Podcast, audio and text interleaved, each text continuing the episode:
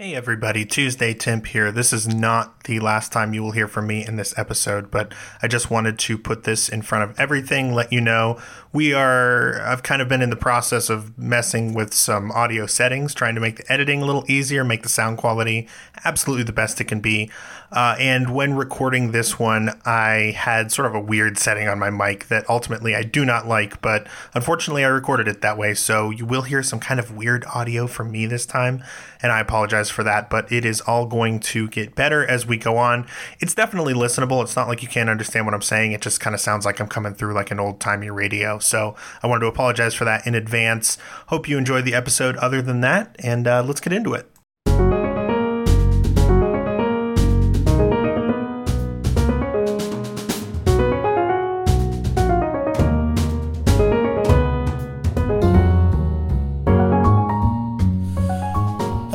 Name is Tim. My name's Dante. I'm Herfy Durfy. And this is Go Mode, a link to the past randomizer podcast. Yeah. The Morning Zoo coming to you live.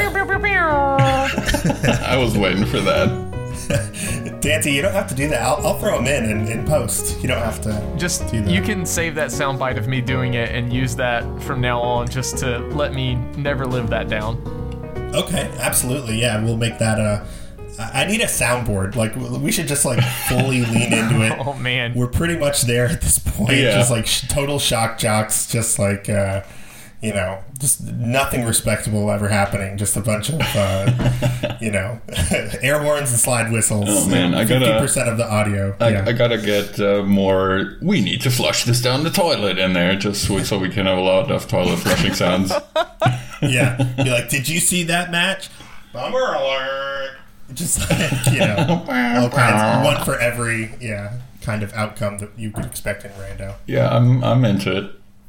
Okay. All right. So I'll, I'll get right to work on developing those. Um, uh, be looking forward to those for the next episode. This one's going to be a little more dry, unfortunately, just kind of the normal conversation. Um, and we'll we'll start that with uh, as we always do with the league uh, conversation here. So.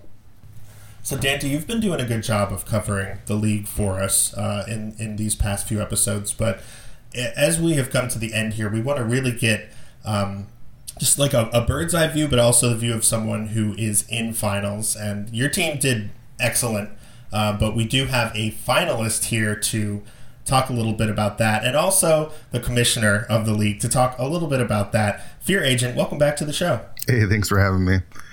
Man, I love so, I love the dunk on Dante just to start things out. yeah, that was yeah, like your team is so good. your team is good, but I mean, let's talk to a team that's really good. Yeah, I didn't mean to turn that intro into a dunk, but uh, it's it's where we ended up. You know? I like it. Yeah. So, Fear, uh, let's let's first start talking about where you are right now. You are a member of a finalist team. Um, let me first ask you, as commissioner, has there been any sort of like you know gentle ribbing about like, oh, it's it's all rigged because the commissioner is in finals? Uh, have you gotten any of that? Yeah, no, everyone. I mean, I got that before we were in the finals, so yeah, uh, yeah it's definitely uh, coming in hot. But what you know, it's to be expected. I mean, I don't know what you could possibly even do to try, you know, to make this happen. Yeah, yeah. I, I, basically to. got 64 teams, 190 whatever players and rigged it to, to go in my favor. Yeah, that's exactly what I did.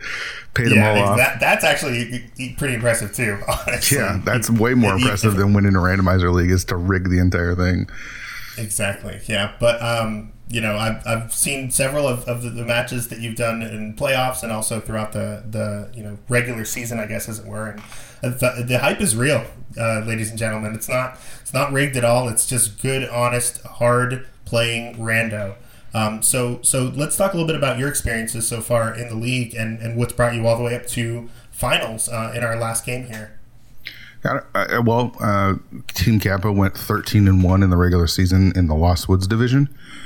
That was uh, that felt like a huge win on its own. Just uh, you know the one loss going you know seven weeks and uh, and you know bringing it all so that felt really, really good. Yeah. Like if you stop right there, like we got first in our division, we got that we earned the first round bye. I'm like, this is great.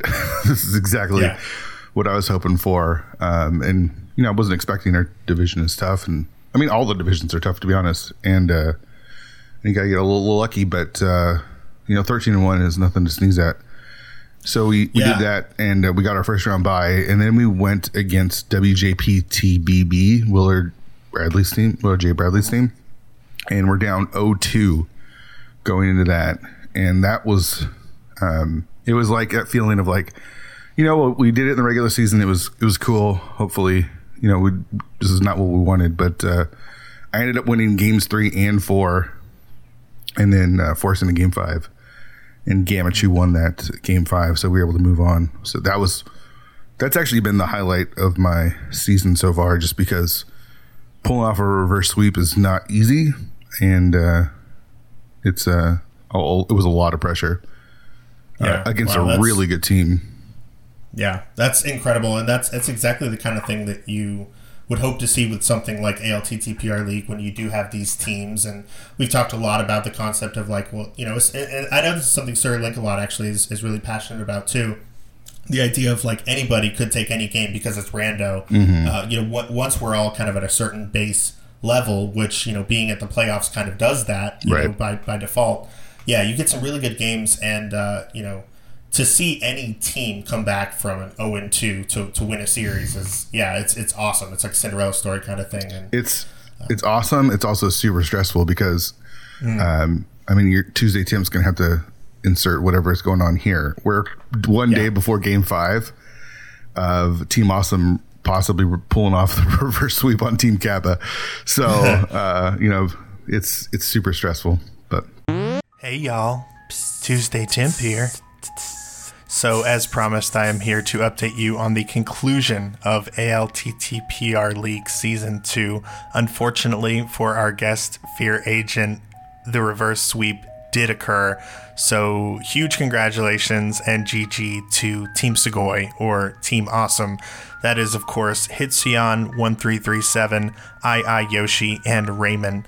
Also, if you recall, they were the winners of the league in the first season. So, reigning champions, uh, of course, there was Thalane instead of Raymond back in season one, but Hitsion and Ayayoshi, two time reigning champs for both of them. So, huge congratulations to them. And uh, yeah, let's get back to it. that's right. Yeah, so it's it's uh, Saturday the 23rd right now. Uh, and game five is later on today. So uh, yeah, you're exactly right. Tuesday Tim will definitely jump in with a update, let you know uh, who won, and uh, of course, obviously, good luck to you.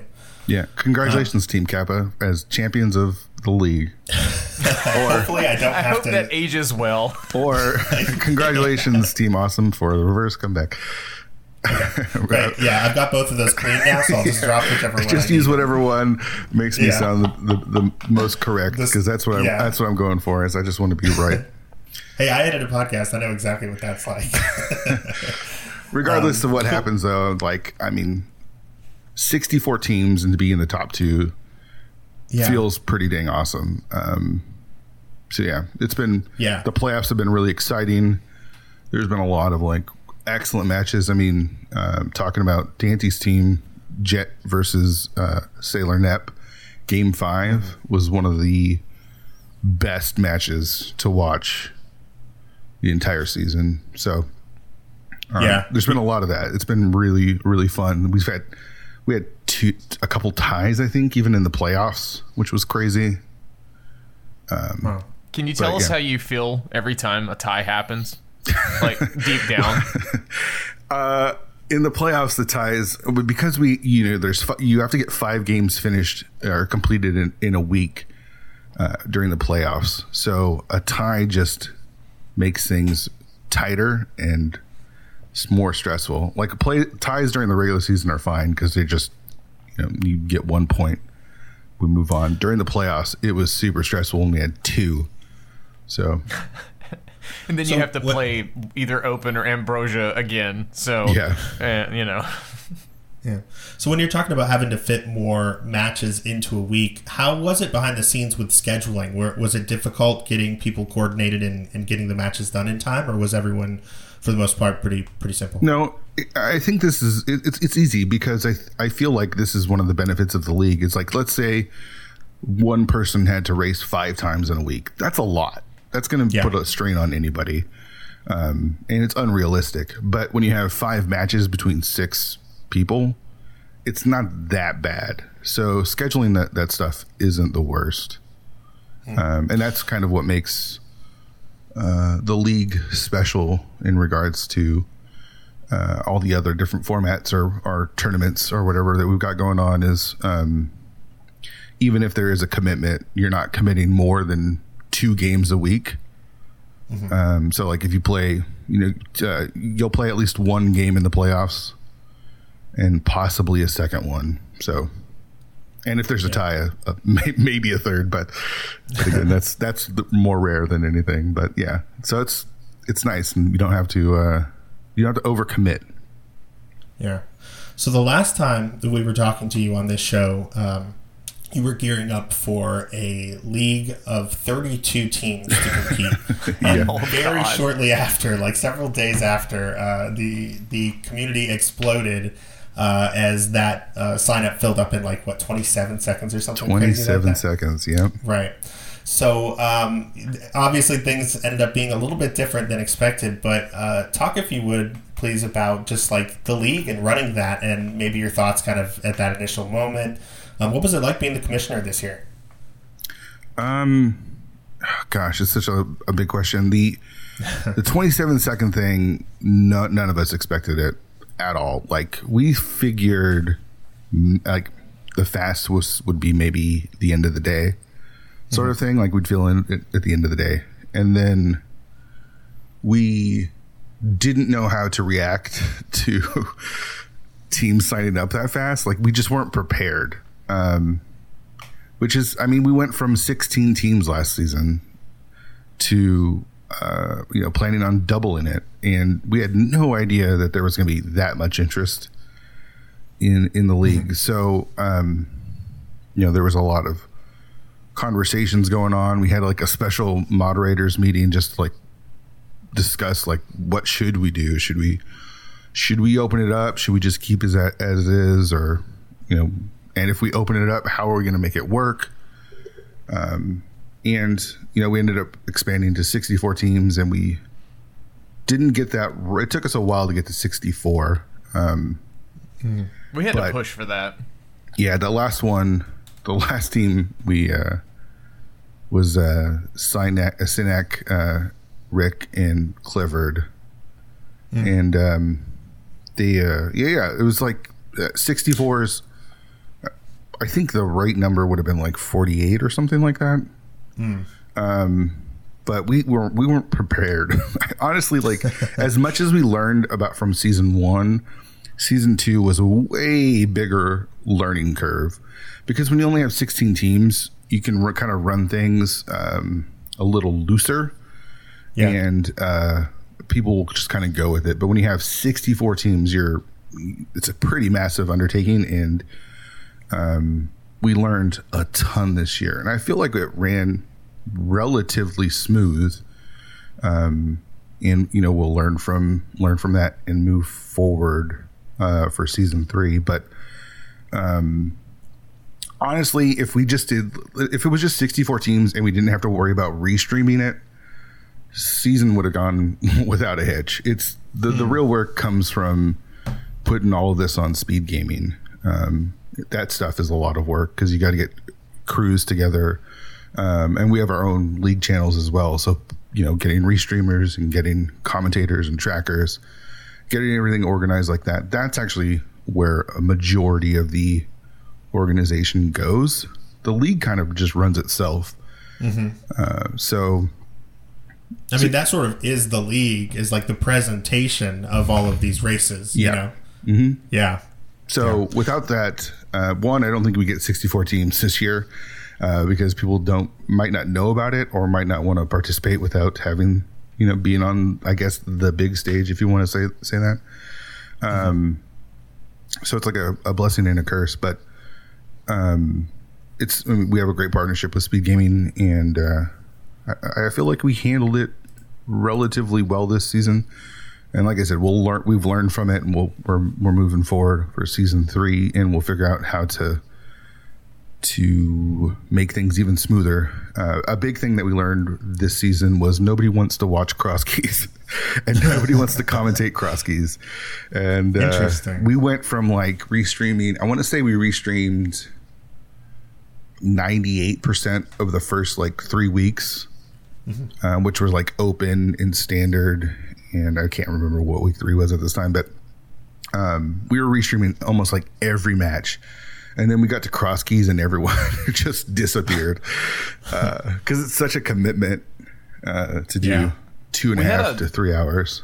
We had a hard time with the com mods too. It was kind of like how how much can we ping without just completely annoying our volunteer base to death Yeah. because it was it was such a drastic change from the first 4 weeks to cross keys. We were just like how do we get people to commentate these? We had all these restreams lined up and we had to cancel a ton of them just because of, you know, lack of signups and you know, it, cross keys is a huge time investment. I mean, it's I know a lot of people really like the mode. It's just it, the you know volunteer aspect is not like your typical open ambrosia or even you know with the way the league was set up the mystery modes either. Mm-hmm.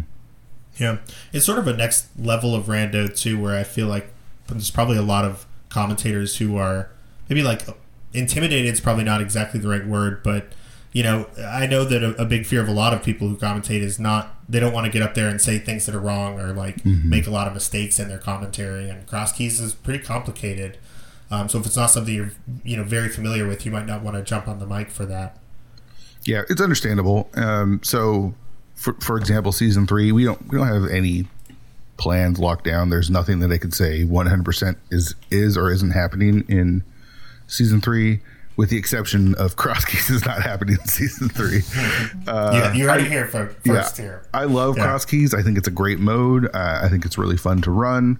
Um, it's to watch is a commitment, even because it's just so much is going on, and um, it's just it's a whole other bag. Um, so, season three, I would be really surprised to see cross keys in the uh, regular season Okay. something also that will be different in uh, in season three will be uh, the playoff structure.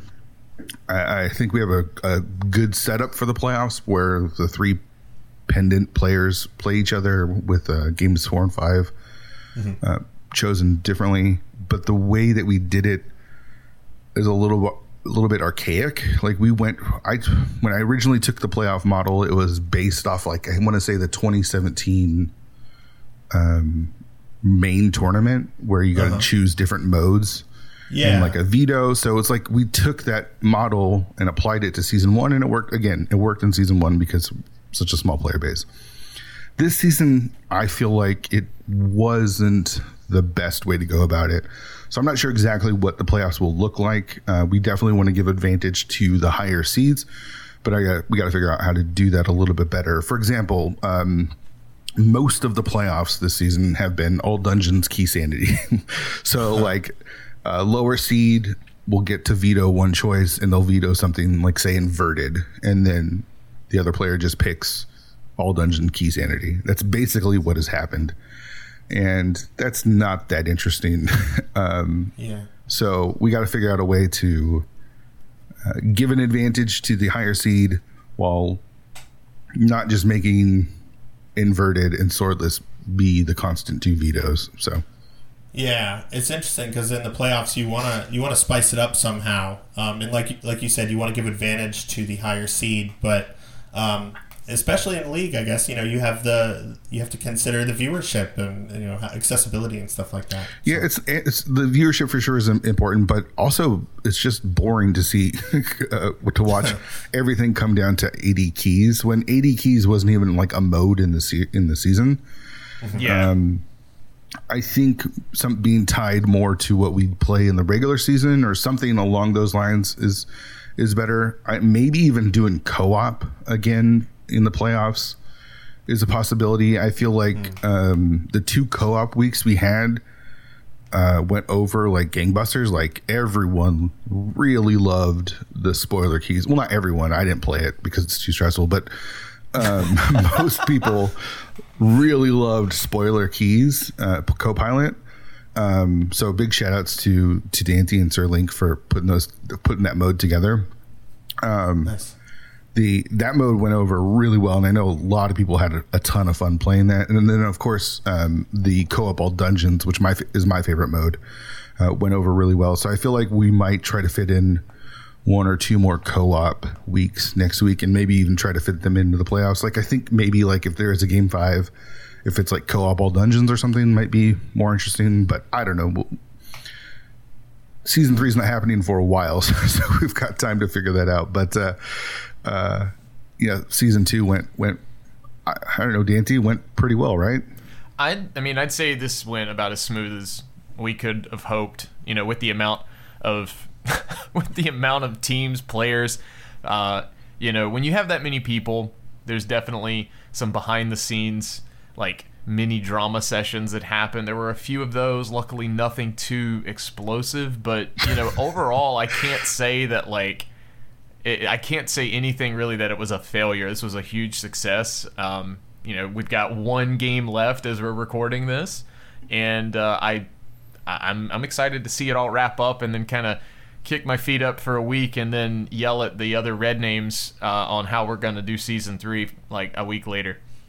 Yeah, that's that's a, another big thing. Is it went from one admin, which was myself, to an admin crew. Uh, so Dante is now an admin for the, for the league. We've got Oh Dante. yeah, yeah. GG's uh, Dante. Congratulations. That's awesome. Ty. I So, can't um, wait to be stressed out with speed gaming too, like getting all these restreams set up. Yeah. So yeah, so we got a new admin team: uh, Dante, Drossi, Relkin, and Sigma, and then myself. Until until I quit and make these guys do it on their own. that was That's the that's the dream, real right? Yeah, that's the real key. Is I just promoted them so that I can secretly go away. Awesome. I love it.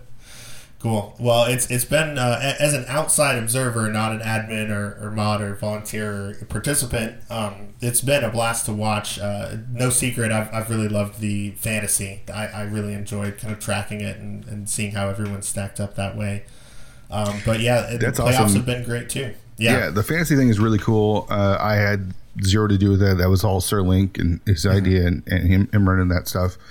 And as far as I know, it went really, really well. I because the nature of my position in the league, I had like zero time for fantasy. I I put together a fantasy team in a different uh, with a with a group of guys. I have no idea who's on my team or how my team did.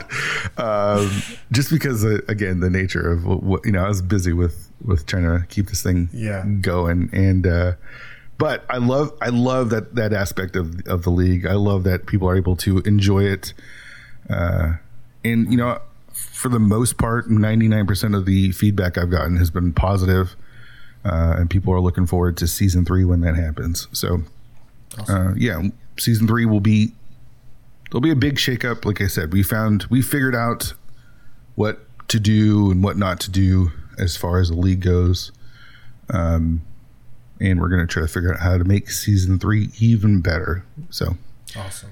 been a lot of fun, and uh, hopefully Team Kappa can bring it home. Go Gamachu. Sweet. Awesome. Well, Fear Agent, thank you so much for coming back and uh, giving us that sort of retrospective. Um, and we'll look forward to having you on to talk about season three when it's time. 2023. See everybody. All right. Well, we'll talk to you then. Herf, I feel like you were really quiet there. Yeah, I mean, You, I had like nothing to say. I whole know. time. Uh, I'm sorry. I fe- I felt like you guys covered it perfectly, and Fear was just talking so much I couldn't get a word in edgewise. Mm. Fear has that voice to just soothe you, though, so it you know uh, it wouldn't mm-hmm. surprise me if you fell asleep and you're just trying to cover it up. Me falling asleep? No way. I have my own theory, and that is that Herfy Durfy and Fear Agent are the same person.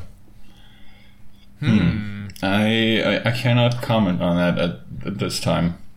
Yeah, yeah, it's it's likely story. You probably All just right. stepped away to do an arm workout or something, but you know whatever.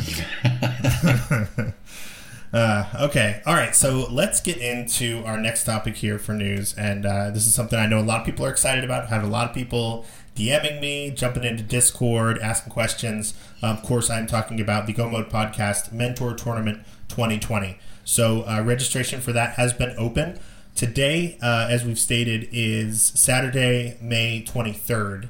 Um, so technically, we have four more days of signups left, and, and as stated before, we're going to uh, allow people to sign up all the way through that. It's not a not a time based thing, but I will say, as of today, we have 61 racers signed up to participate in the mentor tournament. Yeah, so it's gonna be a big one. We've doubled uh, since the last one. You know, of course, you know last year we had 32 racers. This year, obviously, looking very much like it's gonna be 64. Um, and it's probably we're probably going to have to make some tough decisions. Um, I'm thinking that if signups continue at the pace that they have, uh, that we'll probably have to do what I said we were going to do, which is go through the applications that we do have and try to find the most experienced people and then ask them to consider mentorship um, or volunteer work or just spectate. Uh, so yeah, uh, fortunately, you know, it's probably not going to be many. It'll probably be a, a, a pretty small amount, which I'm thankful of. Uh, we're getting together with our admin team on Wednesday. I guess the day that you hear this podcast uh, to look at all those applications, and we'll reach out to folks that are, uh, you know, that we're going to have to extend that invitation to. Um, but yeah, for the most part, I mean, like I said, we, we have 61 applicants, and uh, I'm just seeing all different range of. Uh, there's people who said, I just did my first seed last week. There's people who said, you know, I was in the tournament last year and I'm, uh, you know, still looking to improve and, and still very much interested in learning from other people in the community. So there's just people in, of, you know, all ranges here. And I'm, really excited to, you know, get them all together and get them racing and, and, and learning some more. So, um, let's see. So, some housekeeping things as we get into this. Uh, we are having a sort of uh, tournament kickoff race, kind of an exhibition, if you will, of our four. Um, uh, I guess th- this was like the consolation race from last year. We had a one four way race where we had our fourth place through eighth place in our brackets all just race the same seed together. And so that was uh, Senin, Verts, 505, Black Wax, and Zeitnix.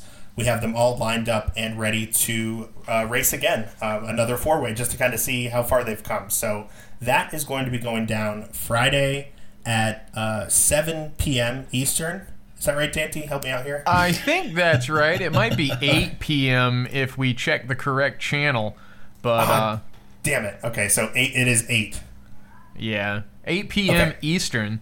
Tuesday 8 temp can make that sound really good. Well, I was I was talking about Central, obviously. oh yeah, Obviously. yeah. Yeah, Since you like hop skipped and jumped to a different time zone. Mm-hmm. Right, exactly. Yeah. So, okay, so this this Friday, if you're listening to this podcast when it comes out, it's going to be in two days uh, at 8 p.m. Eastern on the Go Mode Podcast Twitch channel. We've got a whole restream crew put together for you. Uh, yours truly and Dante will be on the comms for that, so you can look forward to our dulcet tones. Yeah, I've never Yay. I, I've never commentated with yours truly, but uh, I heard they're pretty good at it. So Mm-hmm. I'm hoping that this newcomer named yours truly is pretty good at it, and it'd be a fun Their, time. their their game knowledge is immeasurable. Oh Okay, boy, I'm, I'm very glad you're already embracing your dadhood this much, Dante. Yes, I am. Hi, hungry. I'm dad. um, all right. So, okay. So what else? So, yeah, check that out. That'll be a lot of fun. Um, there's been a few other changes we've decided to make, just very minor things to the way the tournament is going to be run. Uh, so the rules sheet has probably already been updated by the time you hear this. Uh, but just to go over a few of them, we initially said five weeks of Swiss. We're actually going to do six instead. Uh, and then after discussing the various modes that we had laid out, we've decided to sort of simplify it a little bit more. We're going to be looking at three weeks of Ambrosia and three weeks of Open. So we're eliminating, you know, uh, the, we had like basic item placement versus advanced item placement. We, we saw, you know, had a little bit of uh, um, pushback from that, and and then you know eventually we agreed, yeah, it probably makes more sense to just keep it to Ambrosia and Open. Basic item placement, nobody really uses it a whole lot. Uh, was kind of the feedback we heard at least. So um, yeah, that's the reason for that. Uh, and then um, actually, I think that's pretty much it. Honestly, everything else is, is, is laid out. Of course, check that uh, rules sheet. If you have registered to be a racer or mentor or volunteer, Um, we will be putting out a ping in our Discord. Uh, you can sign up for a special role called GMPMT Pings if you want, and you'll get a ton of updates about the tournament um, as that is going on. We did want to make that optional because not everybody, you know, wants those. But for those of you who have been asking questions, definitely make sure you sign up for that ping in our Discord. There's uh, there's rules of how to do or uh, uh, instructions of how to do that in our Discord. So uh, be sure to do that. Um, and uh, I guess the last thing is, of course, racers. We will cut off the registration. Uh, by the time you're hearing this, registration has been closed. Uh, but if you are still interested in mentoring or volunteering, the uh, application will remain open pretty much throughout the entire tournament. So if you are hearing this and um, you know it's like three weeks after this episode has come out and you wanted to be a mentor, you still can just just fill that out. We'd be more than happy to uh, include you in our mentor pool. Um, so yeah, I think that's it. I don't want to say like everything. I could talk about this a lot longer because we've been working on it very hard, but um, I think that would be boring. So, uh, anything else about the mentor tournament y'all want to say before we move on to what we got next? Well, I personally, you know, I know this is surprising coming from me. I want to talk about it a little more. I, rather, I want you to talk about it a little more. I feel like the last point you have here on our outline is an important or at least an interesting fact that we should maybe announce to people. Yep. Because I was going to bring that up too. Yeah, well, I was almost kind of thinking. So in our outline, it's on a second page, and I was just thinking this is sort of our next topic right here. So without any further ado, um, I wanted to discuss a new racing platform, uh, or I don't know if it's new or not, but it's definitely new to me. and I think New-ish. new to a lot of the community. Yeah, newish. Okay, it's called Racetime.gg. And it's a, a racing platform website, I guess. Essentially, it's meant to replace SRL. Um, So SRL was a speedrunslive.com site that you, you know, most people in the community would register for. It uses IRC. It's a little bit clunky, um, and uh, it's it's just kind of a way to coordinate the start of races and also record the results of them. So this uh, racetime.gg actually I'll, I'll probably hand it over to uh, one of you because i don't know a lot about it but i do know that this is something we've decided to use for the mentor tournament so you can definitely expect to sign up for a profile with this and get started with it um, and then uh, Dante is actually a mod for the Link to the Past randomizer, like part of the site or whatever, right? So I, I'm gonna Yeah. I'm gonna turn it over to Dante and tell us a little bit about what this is and how it's gonna make all of our lives easier, I guess. So if uh, if you've been in the community a while, there was uh, at one point a website that still exists called SpeedRacing.tv, and uh, it was kind of supposed to be the SRL replacement. It did have some bugs, and I'm hearing those are getting worked out. But in the meantime, we do have now Racetime.gg. Uh, making an account here is super simple. If you've ever signed up for anything on the web, that is basically how you do it. Uh, there's like create an account button. You plug in your information, you select a username, you make a password, you're done. You're ready to race, I think, after you verify your email. And after that, it's mainly a button. Like if you're in the, uh, it's racetime.gg slash ALTTPR. There's like a whole section there. It shows the owner of that category as well as the moderators. Uh, and that way you know who you can try to reach out to if there are problems or you need an override for anything. Um, when you want to start a race, there's literally a button there that says start a new race. And you can kind of go through the prompts from there once you've started that. I haven't done a race here myself yet. I've kind of played around with it just to see how things are going to go. Um, one of the nifty features for qualifiers potentially going forward in bigger tournaments is you when you create the race room, you set all the restrictions and you can actually make it where once the race starts, people cannot chat. So that's Ooh. gonna that is going to eliminate a ton of potential drama bombs that come up in you know in the fall qualifiers or you know maybe Yeah. the speed gaming live qualifiers that's that's a huge feature we've been talking about and it's like super nice um, it's all web based uh, and it's you know i think it's a lot smoother than srl personally but um, I think we need to kind of stress test it now. I, I think a lot of other rando communities or just racing communities are using this already. I know um, some people who are crossed over into the Ocarina of Time uh, rando community have been using this, and they seem to love it. So I'm really, I I really have high hopes for this, and we'll, uh, you know, we're gonna since that's gonna be hopefully the way things are starting to progress. We'll, you know, we'll use this for our platform as well, and uh, hopefully it'll be a nice one-page document of how to set up an account versus like here's a Google Doc with 50 steps on how to get into IRC. Yeah, definitely. Yeah. I'm I'm personally very happy to see, uh, well, not go, I guess, but to see IRC being slowly phased out, and with it, Yeah. sort of SRL, which is kind of like a, you know, a, victim of the whole thing. It's just so archaic, and it's kind of hard to get people to to understand what's even happening, and that you have to be in the main room to get into a race room, and you can use the weird web client that they have on their page, but it crashes a lot and is unstable. I'm, I'm just glad to be rid of all that stuff. Another Yeah. another thing I really like about this that the you know the the page that I plugged the racetime.gg slash alttpr over in the right hand column there's basically the race rules. So basically what's the rules currently for SRL have been copy pasted here. You know you can make races with your own rules. They just need to be specified in you know the channel topic. Same thing with SRL.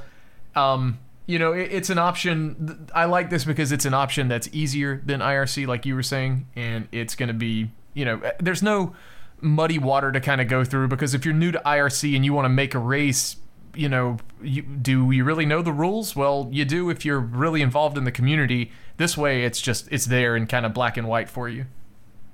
Yeah, we're all going to be kind of learning it together. Um, like Dante said, I, you know, I imagine we, it'd be nice if they don't already have something like this. You know, if we are able to put together kind of a one sheeter and put it in our Discord of like, okay, here's exactly what you need to do. Go to this page, sign up for this account, let us know what that is, and then like uh, another thing I should say is with the mentor tournament specifically, one of the things we did last year that I got a lot of really positive feedback about was uh, having this like you know more casual like pre-race. Not necessarily like the exhibition i was talking about before but just like hey if is anyone free this weekend? Do you guys want to uh, you know try to race? And that way if you've never done it before or never uh, raced online and you know a lot of us have not used racetime.gg so this would apply just get like a casual race going just to try it out and make sure that when it's time for you to actually race and it like quote matters unquote it's not your first time doing it you know?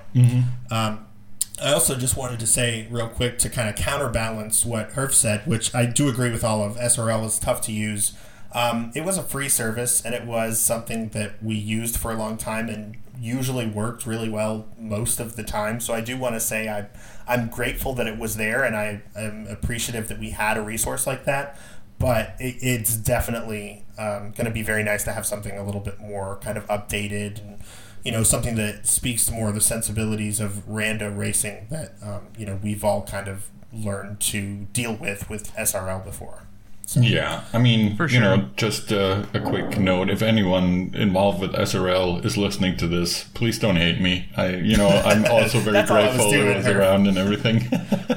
Yeah, no, it's just, trying- yeah. yeah, you know. Exactly. Yeah. So I, I think we've we've kind of explained and, and you know sort of danced around that enough. But I yeah I think the overall consensus here we're all very excited to give racetime.gg a try. Uh, Synack is the one that officially recommended it to me, and that that recommendation carries a lot of weight. So Yeah, I was going to say, really, the only thing I know about it is that it has the stamp of approval from Synack, and that's kind of enough for me to be like, yeah, sure, we, we, we'll give this a fair try. exactly. Yeah. And I know look- everyone's wondering, Sahabot is already there, already ready to make your seed request. Yeah, Nice. exactly. I was just going to say um, the last part of the mentor tournament talk, and, and to tie this in with racetime.gg, is uh, we will again be using uh, sort of a modified Saha bot in our Discord that you can ping to do seed generation. So that will be a part of the racing process. And of course, we'll, we'll fill you in on all that as well once you get uh, signed up with your racer role. So uh, yeah, I think that's it for all of that. Um, this would normally be speed round, but I've only got one speed round item for you guys, so I guess we'll just call it what it is. Uh, wanted to mention that the Cross Keys tournament has been announced uh, as returning. So I've got a document here. The uh, let's see. This is uh, Zelda ALTTP Randomizer Cross World Key Sanity 2020 tournament. Um, so we will link that in the description. cross keys for me, as I've said many times, it's not really my cup of tea. It's not something I do a ton of, um, so it hasn't really been on my radar. Uh, what are your guys' thoughts? Was this something you were following uh, last year, or how, how are you feeling about the return? Well, for me personally, I know that a lot of my friends wanted or played in it last year. Uh, I think the number of them playing it this year has gone down a little bit. And I'll be honest, the only thing that I really know about this year's turnaround is that there's already been some drama in the upper echelon, sort of. But uh, yeah, I mean, I think it's cool that it's back. Cross keys is a is a mode that a lot of people enjoy. It's also like way too much for me. I would never dare, at, at least not at the moment. But I'm glad it's back. More tourneys never heard, and different strokes for different folks. You know. Before we started recording um, with Fear, we were talking about uh, kind of like the seasonality of ALTTPR and how it's kind of worked out well. How you have like the uh, league in the spring, and then in the summer you have all of these like other tournaments that kind of crop up. You've got our mentor tournament, Cross Keys, the spoiler log tourney that's going on right now. Um, so it's just cool that you know that you've you've got like this summer where there's a lot of different kind of like sub niches and, and other kind of sub communities within the main rando community that can have their fun, and then we all get together in the fall for the main tournament again. You know, Yeah. so it's cool. Um, but yeah, uh, Dante, any thoughts? Uh, I'm gonna have fun watching it potentially. Um, I, I guess it's it's. I- I'm not gonna participate this time, uh, just to try and you know mitigate some some of my uh, obligations. But uh, I, I'm at the point of it's time to wa- watch people walk in and out of doors a lot and hopefully find their items. Cool. Um, all right, so yeah, that's it for the news. Let's uh, let's get into GMP community updates. All right, so our spoiler seed for episode forty-seven. Uh, that one was uh, Dante. You've you've got some very recent experience of that one, don't you? Yeah, I played it this morning, kind of as an assignment. Uh, I mean, I picked it right. I Right. I needed to um to play it, so uh, I made this one was pretty good. Uh, it, it was a, a seed where you could actually finish without either of the rods, and I really liked that. Um, I don't know if that was the fastest way of doing it, but that, that's how I ended up doing it. Um, you know, I, me and Temp were casually chatting before we started recording, and I was saying there was a couple. I made a couple of routing boo boos, um, but I don't think it cost me that much time. But I, I got right under an hour on this one. Uh, by about, I think it was like fifty nine thirty. So it was it was right there at it. So um, you know, Yeah. it, it was fun. I had a good time with this one. Yeah. Well, GG's for that. That's a very impressive time, I- um, and I definitely can feel that because I played this one. Go ahead, Herf. Uh, I just have a really stupid newbie question. What would you consider a good finish time for a spoiler seed? Because sub one hour sounds like crazy to me. So it, it honestly depends on the item layout. Um, because Yeah. you know we've seen we saw in the league season one there was a finish with not knowing where items were like just over an hour. So it really it's heavily dependent on the seed. On average, you know anywhere between you know I'd say 50 minutes for a super fast one and maybe like an hour 10 is what you can expect out of I'd say the higher tier uh, of of players maybe. Okay. I'm, I, I'm kind of overextending there. This is I've recently gotten into spoiler. It's not something I did last year. I wasn't too confident in my execution at that point. So it was a you know I didn't want to try in that tournament. So I guess I'm dropping cross keys to do the spoiler tournament this year but uh but yeah, like that's that's what I, I saw a lot in that tournament was like around the fifty to hour ten mark, just really dependent on where the items are. Mm-hmm. Yeah, this one. Um, so my experience uh, opening up the spoiler log. First thing, when I was trying to search for certain items, they were not showing up. Uh, like I was looking for hammer, and the only and I just it kept showing hammer pegs as an item location instead. Uh, so I had to manually like scan the whole thing with my eyes to find hammer, that took like a good three minutes or so. I later learned it was because of the like notepad program I was using. When you use the control F, uh, if it has if like your screen is past what you're looking for, it doesn't loop back around to the beginning. Oh, again, the wraparound so- feature was turned off. Yeah, Oh. exactly. Oh, yeah, that's no. what it was. Yeah, and so I didn't. I don't. I'm, I'm just a dumb idiot. You know, like what do I know? Well, now you know. computers. so I was just like, oh. So I looked for it, you know, um, manually. But that being said, I uh, I enjoyed it. I liked looking through and finding the items and figuring out, you know, kind of the order of things. I think I got really lucky a lot with the chests that I did decide to open that I hadn't bothered to look at what was in them. It was mostly like rupees and, and hearts and stuff. And I was like, okay, that's good. I needed that anyway.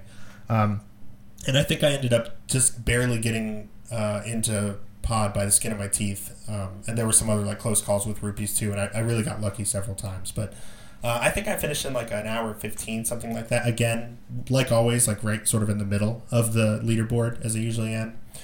Um, but it was fun. It was it was stressful. I will definitely uh, give you that. But it forces low percent, and like I said, I, I felt like I played pretty well. I guess I was talking to you earlier, but like I felt like I did a, a decent job with the low percent stuff. So um, all in all, a, a fun experience. Thank you for uh, bringing that to us as our episode forty seven by Weekly Seed Dante. Anytime. s- yeah, good times. now, what are we gonna do for the next one? So Um, I, Yeah, Yeah, go ahead. I, I was just gonna say, I see you put an idea in here that I'm a big fan of, uh, except maybe for the last part where we might want to discuss that a little bit. Okay, so um, we we didn't even mention this at the beginning of the show, but if you've seen the title, you already know that what we're talking about for our feature today is uh, all about kind of taking damage and how damage is dealt to your character to Link and how to try to avoid it. So I thought it might be fun to just again kind of put out a base of like open seven seven defeat can and just kind of the regular, I guess, and just sort of encourage this time another sort of encouragement. Uh, try not to take a ton of damage. You know, like maybe post your death count at the end of the seed, and you know, let us know if you did any death warps. But other than that, let's let's let's try to see how low we can get our death counts for this one. Um, now, the point that Herfy's referring to that I suggested here was maybe doing a tiny little bit of plandoing and hiding the red and blue mail to really make you have to a- avoid taking damage. Um, Dante, where do you stand? I mean, there's already already that like conspiracy theory that you make full on plandos just Yeah. because of how these seeds have been in the past. But uh, jokes aside, I mean, we could do that um, if we go that far just to help with. And I know this could really screw up the logic, but if you go that far, I would say put the mirror in Link's house, and then that way you don't ever really have to worry about intentional death warps. Uh, so, So- but that that would really kind of mess with the logic because by the time you get to Death Mountain, you've got Hera access, and you know so on and so forth. So my suggestion would be maybe not lock away the blue mail. I'm cool with leaving out the red mail, but I know especially for newer players, Dark World in green mail is a massive pain in the behind because pretty much everything does at least two hearts of damage, as I'm sure we'll get to. Yeah. But uh, I feel like you know blue mail might be a good compromise, and especially you have no idea where it's gonna be. For all we know, it might be in Ganon's tower, so it's essentially locked away. But at least give the guys one mail upgrade. You know, yeah, I think I, that's a good compromise. I have a an idea, but I don't know if you guys are on board. I'm all we ears. could do hard item pool and not functionality. So like all your invincibility stuff still works, but if we do the pool, then that gives us oh no, that locks us to green mail. Mm-hmm. Never mind. They changed that in V31. So Yeah. I was I was uh, into it. I, I would I think that could have been a good. if, if it would still but- been blue and that would also, you know, lock away the the silvers. We wouldn't have those either. But yeah. Maybe Okay. we. Hmm.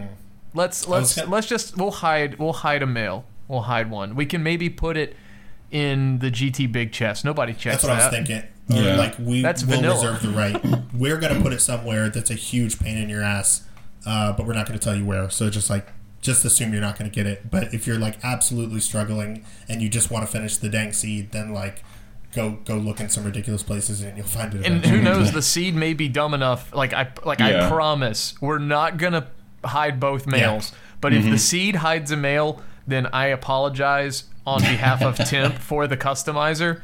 And no, there's no conspiracies going on here yet. Like No. eventually, maybe one day. I offer no such apology. That's rando being rando, baby. That's what we love. That's Vitorb said that one time. I think when we had him on, like we all say, like, "Oh man, the scene was so bad. I had to blah blah blah." But like, you like it. Like you, that's what you wanted. Like everyone likes getting jerked around by the randomizer. That's what makes it fun. So Yeah. I offer no apologies. cool. Okay. Um, well, with that, I guess let's get into our feature. I'm really excited about this one. Uh, anything to set it up, or should we just uh, call that that bird? Let's dive right in. To All the right, flute, call- Herf. Call Oh it bird. god, where is it? Hang on.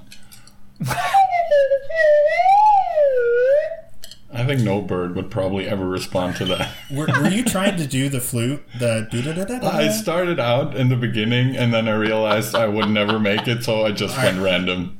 Here's what here's what we're gonna take some time out of this episode to do. I want three takes. All right. Okay. Uh, Just three clean takes of, of your best effort at, at the the flute chime. Let's see. Uh, take take number one.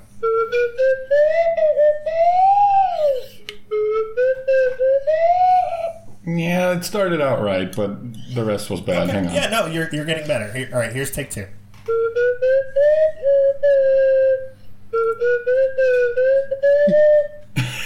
this is so You're so ridiculous. You're really close. All right, All right, well, I'll last take three. Last one.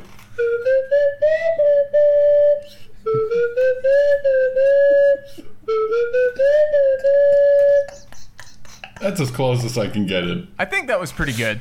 Yeah, it worked out alright. My waveform is such a mess. I apologize in advance, Tim.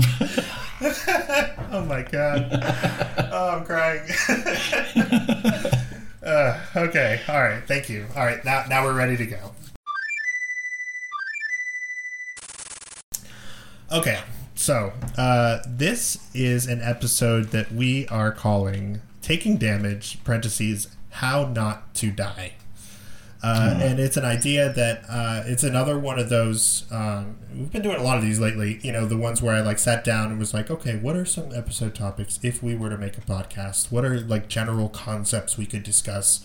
This was one of them. Just the idea of like taking damage, dealing damage. You know, how does HP work in this game?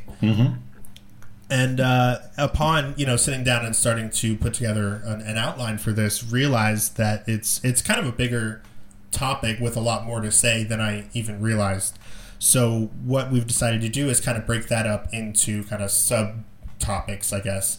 Uh, and this first one is exclusively about um, damage being dealt to your character. And I, I'm just going to go ahead and say Link. I know everyone has lots of beloved sprites uh, from all of your favorite IPs that you use and cherish, but we're just going to call it Link and just know that all of them react exactly the same and the hitbox is the same and all of that stuff. So, um, but yeah, uh, we're going to take a nice in depth look at uh, enemies touching or striking Link and how that affects the, the hearts, the magic, the movement.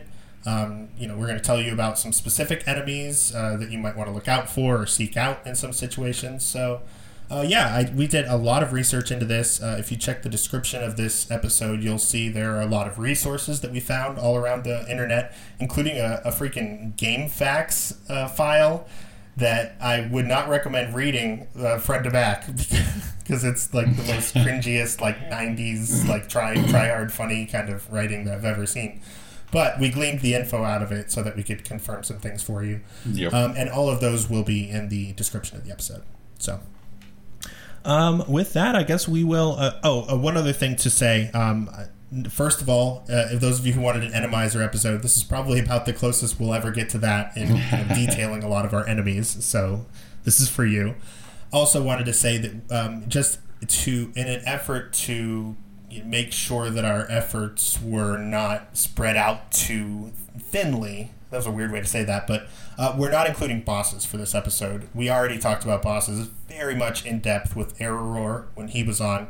Um, so we're only talking about main enemies and traps and projectiles and things. Nothing inside of boss rooms. So just a little caveat there. Um, and with that, I think we are ready to dive in. So uh, let's start with just kind of a general, uh, you know, overview here of taking damage and, and how that works in the game. So there, uh, as I mentioned before, there are actually hit points in this game, even though uh, normally what you see for your health are these hearts, you know, that you're adding to this like health bar. Uh, when you have a full heart, that's 8 HP. And then when your heart gets a little bit smaller, we call that half a heart. Um, that is 4 HP. So 1 HP equals 1 eighth of a heart. If you've ever seen, like, when you're wearing red mail and you get hit by a rat and you don't even see your you know, health change, it's because you just got dealt an eighth of a heart of damage. Um, and that didn't affect your, your, your health bar at all.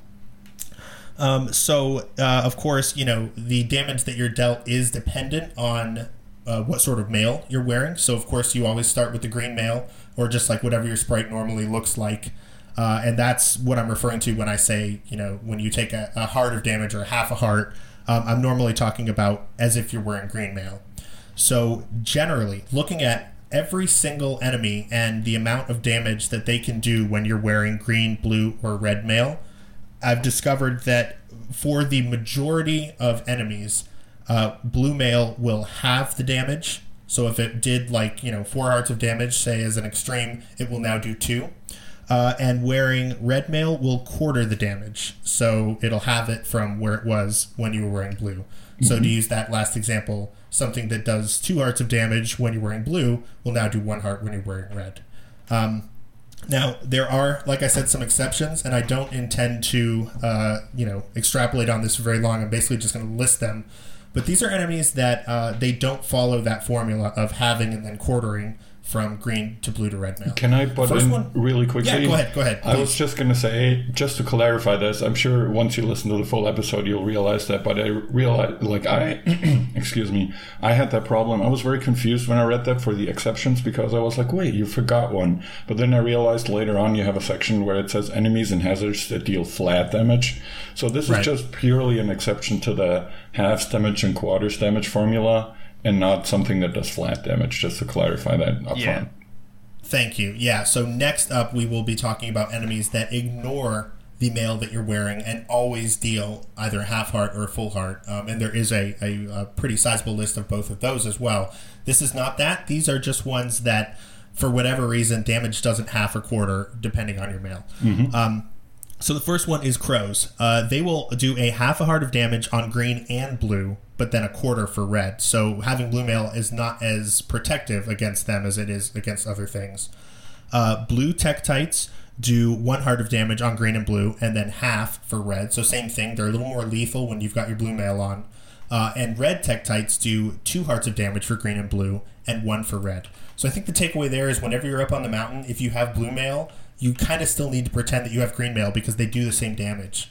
Um, Now, uh, on the other hand, on the other side of that, the uh, or sometimes referred to colloquial, colloquially as the Doom Dino, the pink crow that does not stop trying to kill you, uh, that goes from three hearts of damage at green mail, which is quite lethal, down to one heart of damage at blue mail. So that's a nice, uh, you know, that's a nice reduction there. That's that's a pretty big safety. Um, I think everyone knows to stay away from the Doom Dino when you're in your green mail because it will mess you up. Um, not only just because it does three damage, but because it will not stop trying to attack you until you leave the screen or kill it. I'd, uh, I also want to throw in here really quickly. I'd be remiss to not mention that they're also colloquially called the birdos that killed Gerdo. the Birdos that killed Gerdo. Birdo because it's pink, I assume. Uh, and Gerdo, uh, of course, uh, a very good runner in the community with a, a three instead of an E, right? Yeah, and uh, and a zero instead of an O, and I think that's also where the Birdo name came from. Birdo just you know worked out. Birdo, Gerdo. That's kind of they killed him, so now they're called Birdos. nice. All right, so yeah, look out for the uh, Birdos that killed that killed Gerdo. Um, uh, now here's some really lethal enemies here. Uh, chain chomps, which have a fancy name, I forget. I think I have it written later somewhere in here. And swamolas, which are the mini Lanmolas that are in the Mire area. Um, they do four hearts of damage when you're at green mail, so quite lethal. Uh, when you put on a blue mail, it goes down to three. Uh, when you put on red mail, it goes down to two. So it's not exactly the half quarter, but it's still incremental damage reduction for those guys. Uh, and and then we have our Krista rollers, uh, those spiked rollers that are in Turtle Rock. Uh, they love to show up in Enemizer seeds, just in the weirdest places. Those go from three hearts to two hearts to one. so again, not exactly the half and quarter, but still incremental. Also, let me interject here and do my thing where I say something that's completely off topic, but sort of on topic.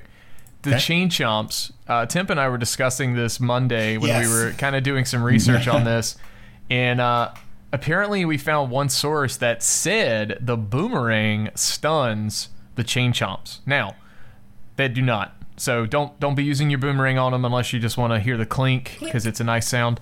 Um, we even went as far as I tried to play the Game Boy Advance version and like Game Shark my way to that particular place to, to check this. Um, after scavenging some Let's Plays, I realized I had wasted an hour and a half of my time and hadn't gotten anywhere.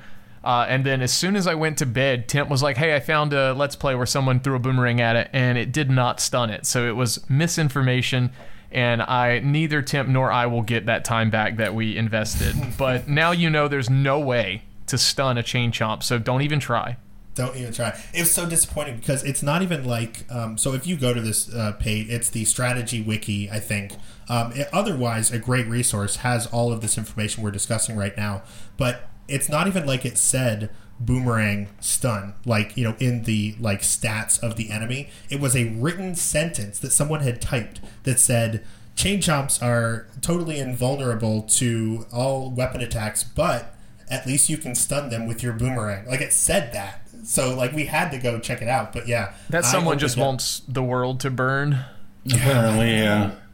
Yeah. That's so weird. I don't know Yeah, where they got that idea from. Yeah, we tried it the Prac hack. Obviously, didn't work. Uh, I opened up a, I opened up ZSNES so I could open up the ROM that uh, the US ROM that I had downloaded in high school, uh, and got to there and same thing didn't work. And then yeah, we both found some uh, GBA Let's Plays and didn't work there either. So that's just the kind of uh, you know in- investigative integrity that you can you've learned to expect from our program. And uh, I'm glad that you took time to, to outline that, DNT, because we did. We're, we're not going to get that time back, unfortunately. That's what I call dedication. All right, so as I mentioned, there are enemies that deal flat damage, meaning that the mail that you have on is not going to protect you from this amount. It's it's always the same. Um, so those enemies that always deal a half-hearted damage, no matter what you're holding or no matter what you're wearing, um, any soldier that's holding a sword, regardless of color, all the archer soldiers, um, uh, and I have to make that distinction because spear, bomb, and ball and chain soldiers actually do the incremental or you know half to quarter damage like normal, but the sword and archers uh, do the half heart. Uh, other enemies, I'm just going to run through these because it's not that interesting. Uh, the Armos guys that bounce around Eastern Palace, uh, the Buzz Blobs that shock you, um, the Grass Jumpers, Zoras, and uh, the Dark World Zoras. Their uh, fireballs are half heart no matter what. Leevers, which are those spinning flowers in Desert Palace. Popos, which are the vine guys that you usually have to kill to uh, you know exit a room. Both this ropes and skull ropes, those are snakes. Um, always do half heart of damage. Keep that in mind um, when you're running down to the basement of escape. Um, Stalfos, all Stalfos of all colors, always do half heart. Uh, the blue Taros, which are the like guard versions, or the Dark World versions of guards, uh, those ones always do half a heart, and also the blue jellyfish. Now the red versions of those two do the normal half to quarter, um, but the blue versions are always half a heart. Isn't that weird? Yeah, I thought that was weird. Yeah, I think it's super weird, especially for the blue ones. You'd expect the red ones, which are generally the like quote unquote harder enemies, to do flat damage instead of their blue counterparts. But who knows what they were on? Yeah. Yeah, weird. All right, so next up, these are all enemies who deal one heart of damage regardless of mail you're wearing. And this one I think is a little more important uh, to keep in mind um, for reasons we'll talk about here in a second. But things that always deal one heart of damage no matter what you're wearing uh, spikes on the ground, falling down a pit, um, beams uh, always deal a heart. Octoroks, I think that's the rocks from the Octoroks specifically, um, if I'm not mistaken. Eyegores always do a heart. Kodongos, those are the mini Dodongos that uh, shoot fire um, in Eastern and Pal- Palace of Darkness. Uh, stalls, the bouncing skulls that like jump around everywhere that you have to kill with bombs, and mimics. So all of those always do one heart of damage, and I think it's important to know that because it's a good way to deal yourself a lot of damage if you need to perform a death warp. Um, so to talk about death warps, what is a death warp? That is whenever you are inside of a dungeon and you want to get back to the uh, entrance, your your entryway, but you don't have the mirror because normally you just mirror inside of a dungeon and it takes you there. But especially in early game, say maybe you haven't found the mirror yet, uh, you're going through pod, for instance. There's a lot of backtracking in that dungeon. Um, sometimes it makes sense to take a bunch of damage until you die and then go back to the start and continue your dungeon crawling from there. Now, uh, you know, if you're going to do that, let's say if you do have the red mail, it makes sense to go to somebody that's going to do a whole heart of damage instead of, you know, a lot of the enemies will be reduced all the way down to like a half or a quarter by the time you have red mail. So it's good to know those enemies that'll reliably do a heart of damage or pits or whatever. Sometimes you'll see somebody just repeatedly fall down a pit over and over when they want to do a death warp. That's my favorite kind of death warp because it's just just over and over until they're dead. The other thing I did want to say about death warps, uh, real quick. Um, is you need to make sure you don't have a fairy in a bottle when you do this. and, and I, think, I, think, everyone has probably encountered this at some point where mm-hmm. you are like, oh, I've, I've got you know, uh, one place you see people do this a lot is escape. You know, when you go to Zelda Cell and you need to get back to the front, uh, maybe you want to do Dark Cross or Escape or something, or Secret Passageway or something. Um, you'll see people do this Death Warp, and if you have picked up a fairy in a bottle in the early game, when you do kill yourself, the fairy is just going to come back and revive you seven hearts. Uh, so, you know, that is a huge waste of time and a huge waste of resources. The better thing to do is to just let the fairy out normally and make sure it doesn't run into you and heal you and then go ahead and you know deal your final damage or run into your enemy or whatever you're going to do. A really good and, strat with yeah. that is if you're getting ready to do a screen transition um, before you're going to do a death warp, but you are 100% planning to do a death warp. Uh, if you're worried that you're going to run into your fairy, let go of the fairy right before you enter the doorway. Don't do it as you're inside the doorway. I'm not sure if it'll come out or if it does any weird you know, frame perfect accidentally glitches because of a bottle, but um, let it go, and then you go through the transition, and you've got like no fear of it coming to hit you. Mm. Um, so one other thing, I think uh, with a death warp, like anything really in Rando, it's good to know ahead of time that you're going to do that if if that's what you want if that's what you want to do.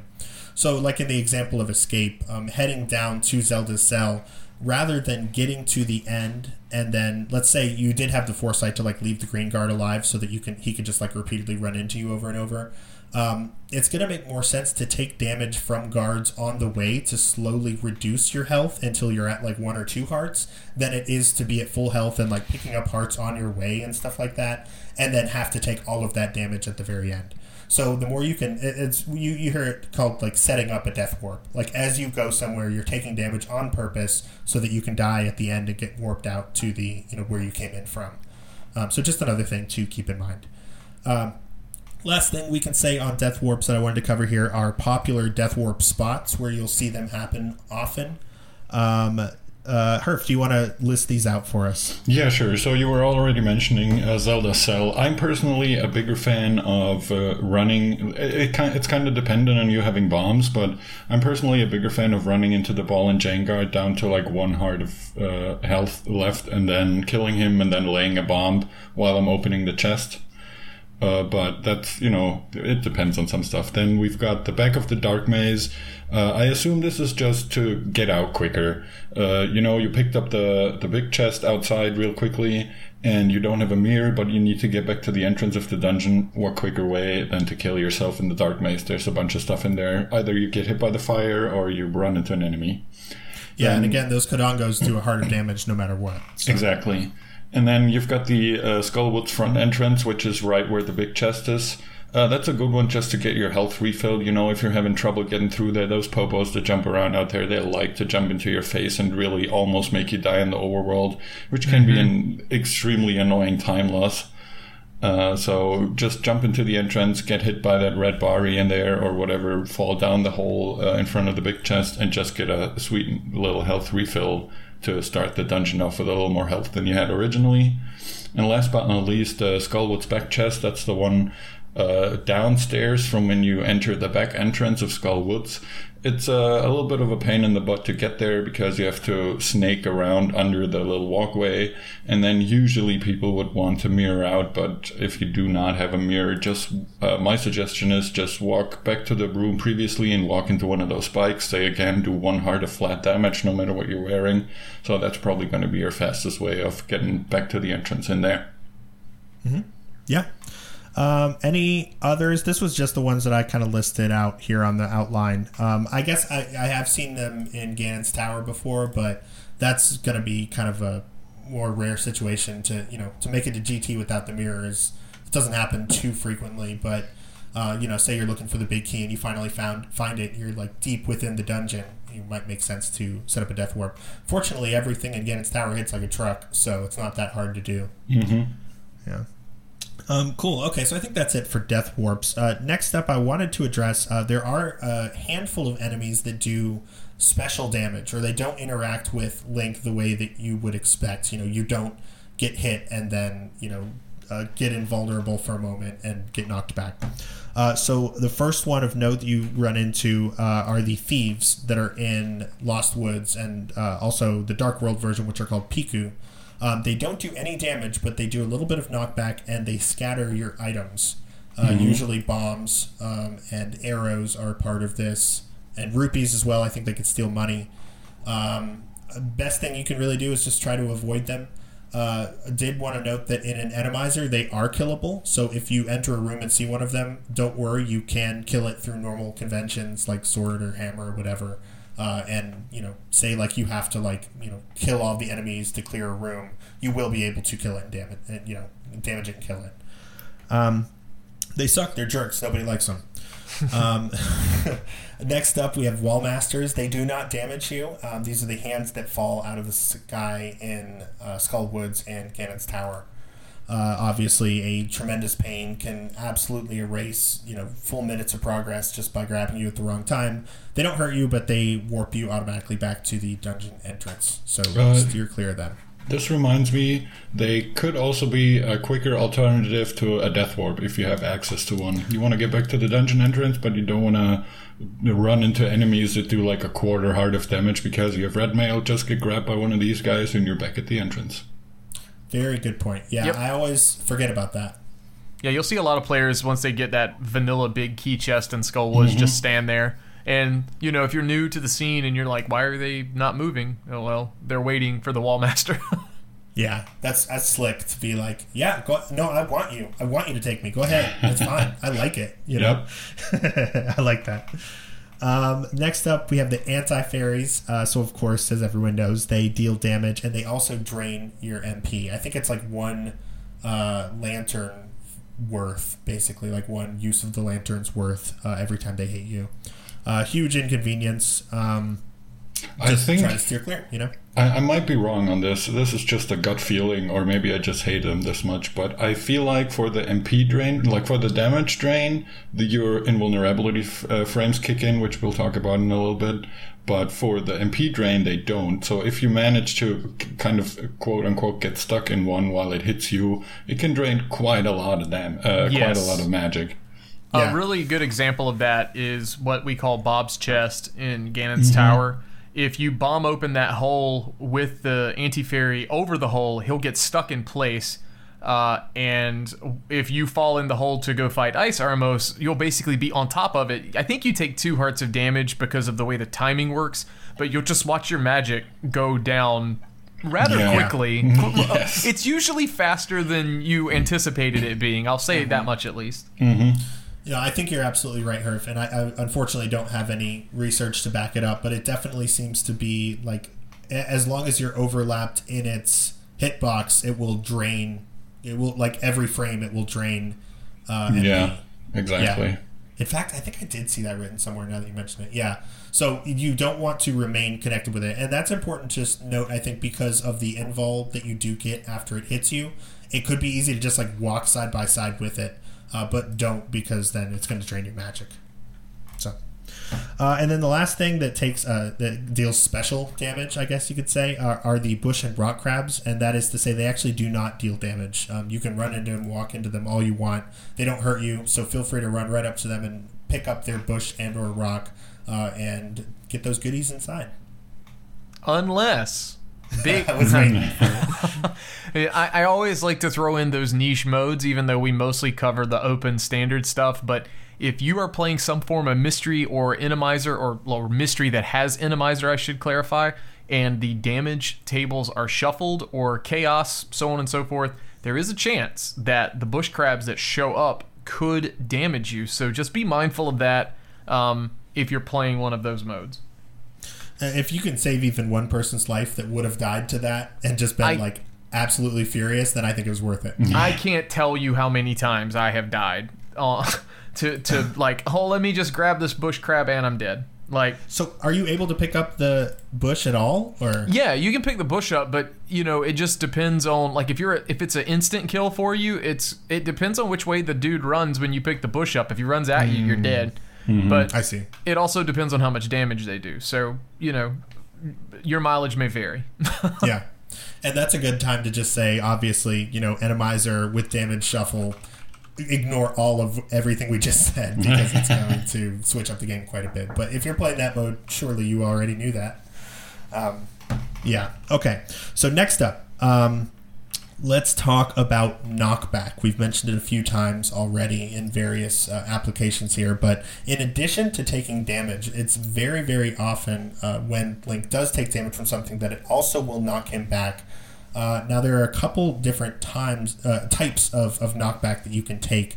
Um, I'll preface all this by saying I didn't research this anywhere. That I just kind of this is just my own recollection and sort of eyeballing it. So if you guys notice anything that you want to uh, add or addend here, definitely feel free to jump right in. Uh, but it seems like the normal kind is just standard damage taking. You get hit by an enemy. It knocks you backwards at 180 degrees from where you took the damage, basically. Uh, it sent you about a tile and uh, I tried so hard to find what the speed of the knockback is, just because I thought it was an interesting factoid. I had a lot of trouble uh, locating that, and what I the what I did find someone in a Discord like a long time ago saying something about averaging to about two pixels per frame. So that's about how fast the knockback is. Um, it's it, you know a little bit faster than Link's walk.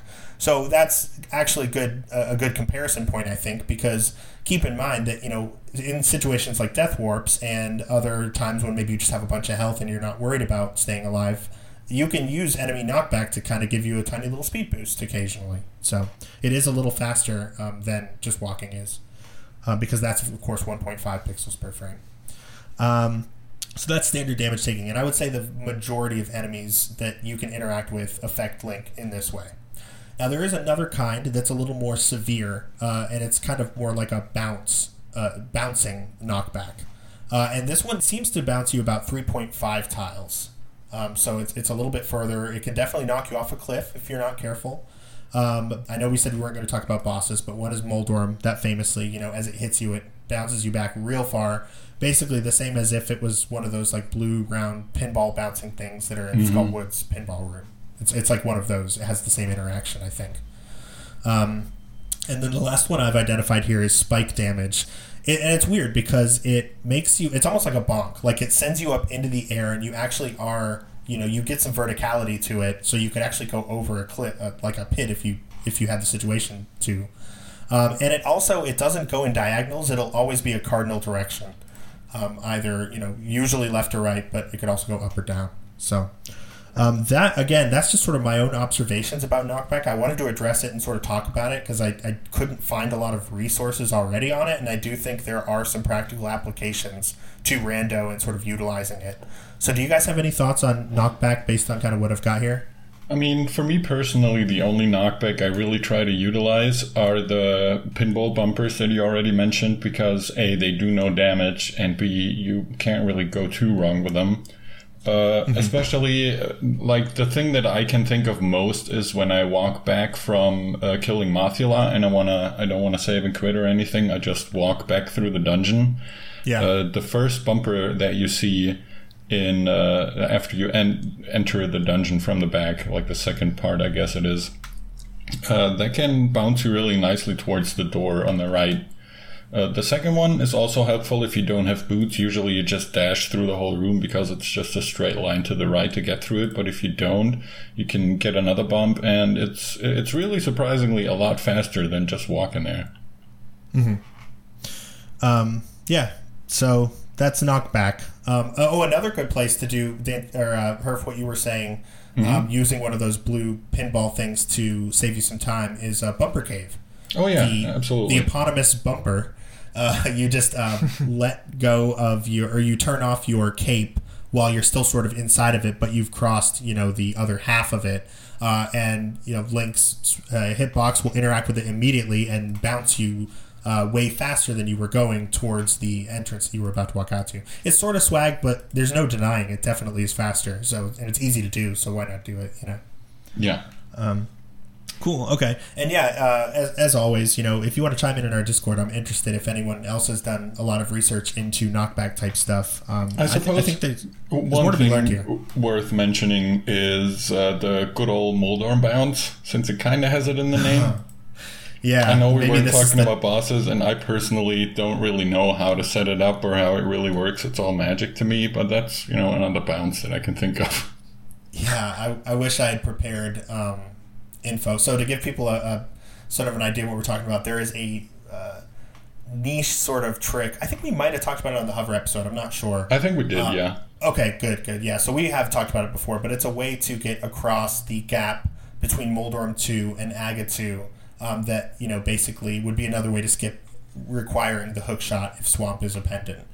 Uh, so I, I guess I'll put a link in the description. I'm sure someone has outlined a way to do it or some research into it.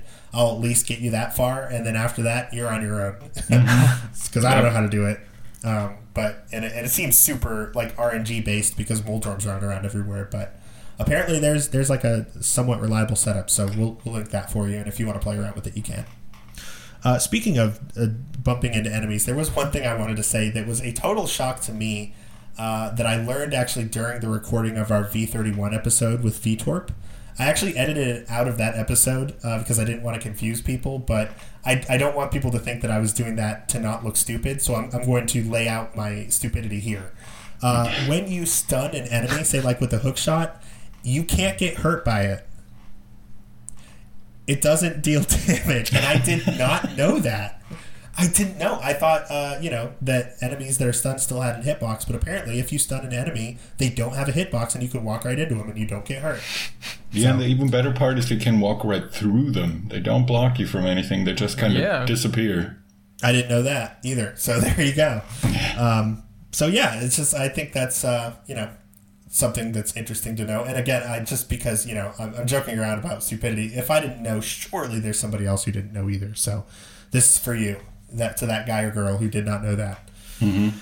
Um, all right. So since we're talking about trying not to die, this is not quite related to taking damage, but I did want to take a moment to talk a little bit about safeties um, in general, and uh, you know, obviously they're going to help you to not die, so they do kind of fit within this this conversation. So the first one, I think, the most useful safety you can find is a bottle. Uh, there are four of them in a normal uh, rando seed. I think harder difficulties reduce the amount of bottles you can find, if I'm not mistaken. I think so, yeah.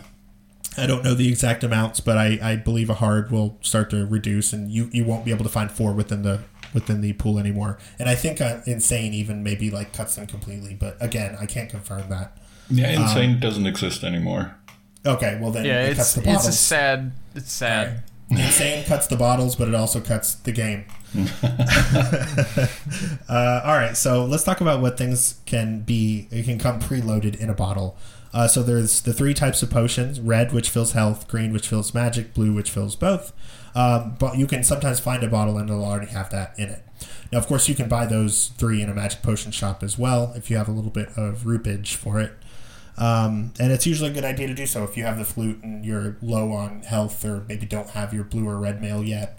Um, take a quick swing by the potion shop, buy a blue blue potion or green potion if you're short on rupees and you're say going to like you know IP or TR or something like that. You want to make sure you have your magic taken care of. So, um, other things that come in bottles: a bee, a special bee, the golden bee, uh, and a fairy can also be in there. Um, that is, of course, going to auto revive you for seven hearts. You can also uh, use it at any time for seven hearts, and it'll also mess up your death warps.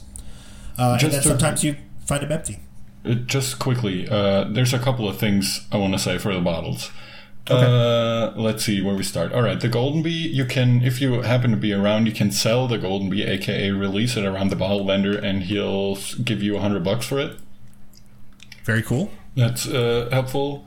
Um, the fairies, you can use them at will, but keep in mind you have to release them, and sometimes they're real and fly away. So you just release your fairy and it flies away, and you never grab it, and then you're kind of screwed. And uh, last but not least, if you have an empty bottle and happen to be, say, in the Waterfall of Wishing uh, near the Zora area, toss it in. If it's empty, toss it in. It could come back with a bee, and you're like, well, that sucked. But uh, sometimes you get a free potion out of it. Hmm. I haven't seen anyone do that in a long time. Actually. Yeah, I haven't either, but I was watching Dunko a while ago and he did it and I was like, Oh, you know, I keep forgetting about that. That's actually smart. If you have a if you have an empty bottle, they cut out all the animation, you just see the fairy appear and then it disappears and then the bottle flies in your face again. Why not? It's like five seconds time loss and you might get a free blue potion out of it. Yeah, yeah, for that's- sure. that's- I need to remember that. That's a really good point. Um, yeah, you said you had a few things. Was there anything else about bottles? Those are both really good additions. No, I think that's all the stuff. Uh, the golden bee is helpful for money if you need it. The refill stuff and the fairy stuff. Yeah, no, I think that's it. Cool, cool, good additions. Um, so another, I guess this is technically considered a safety. Uh, it's the bug net. Uh, we consider that a safety because it will help you to scoop up fairies and put them in an empty bottle. Um, so it's sort of part of a safety equation, a combination of items that can help you out. Um, so you know you'll want to look out for that if you need a little bit of help. I have a uh, small and have a little a, small little trick for that. If you know that a tree has a fairy in it, say the tree at the bottom of the pyramid, the left one always will have a fairy in it, and you have boots and the bug net, item dash into the left side of that tree, and you will immediately catch that fairy. It won't even get a chance to fly away. You'll just immediately catch it. Oh, that's cool. Mm-hmm. Did you say left side? What?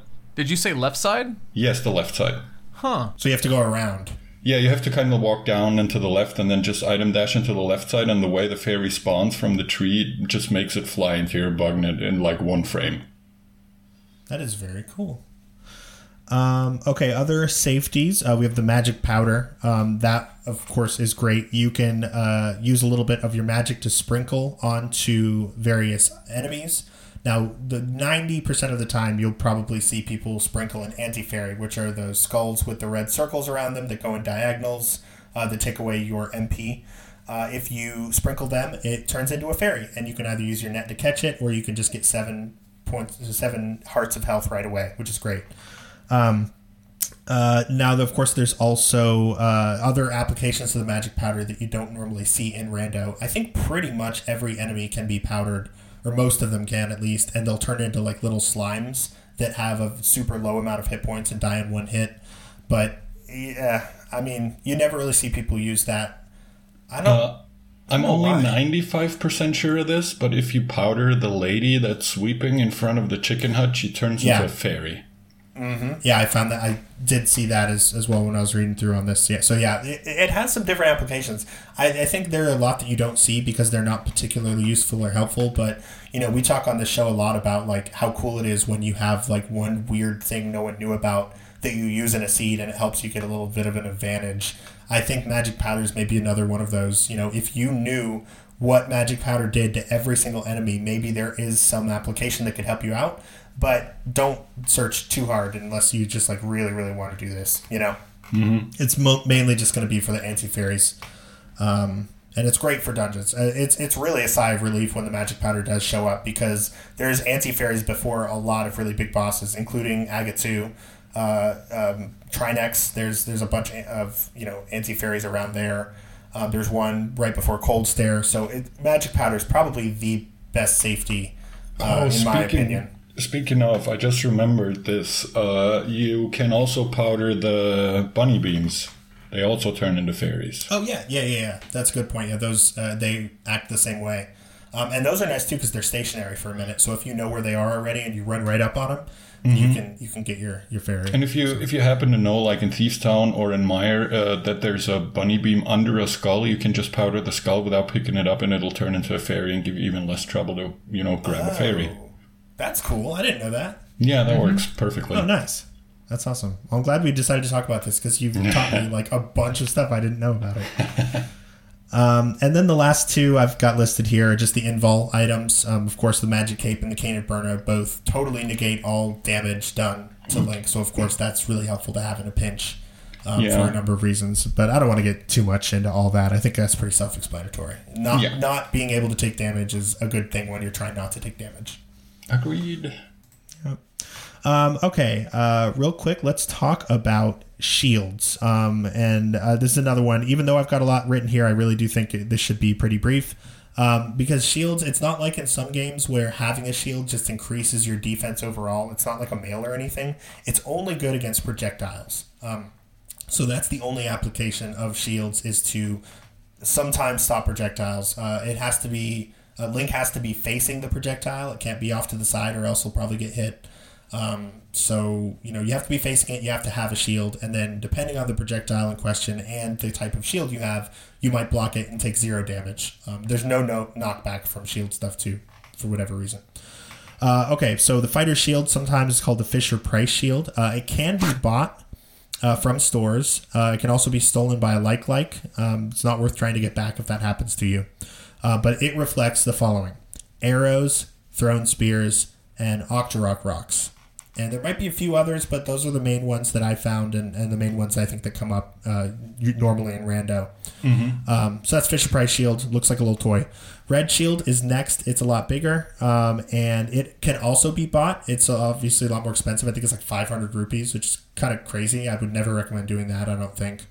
Um, it can also be stolen by a like like, and um, it's supposed to be able to ref- reflect fire, but there's actually a lot of fire things that just go right through it. Like Kodongo fire, that doesn't get blocked at all. It'll just it'll just burn you.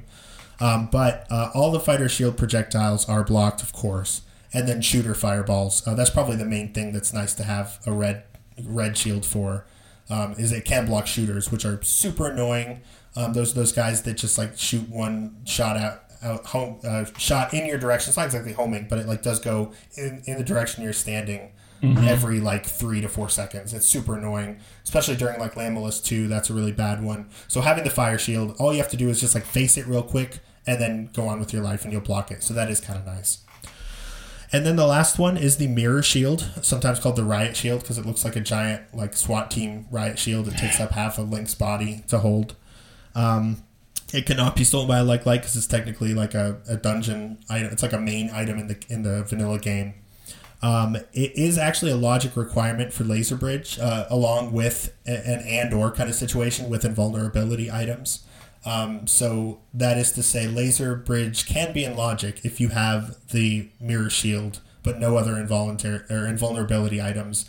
Everything on the ledges is within logic at that point.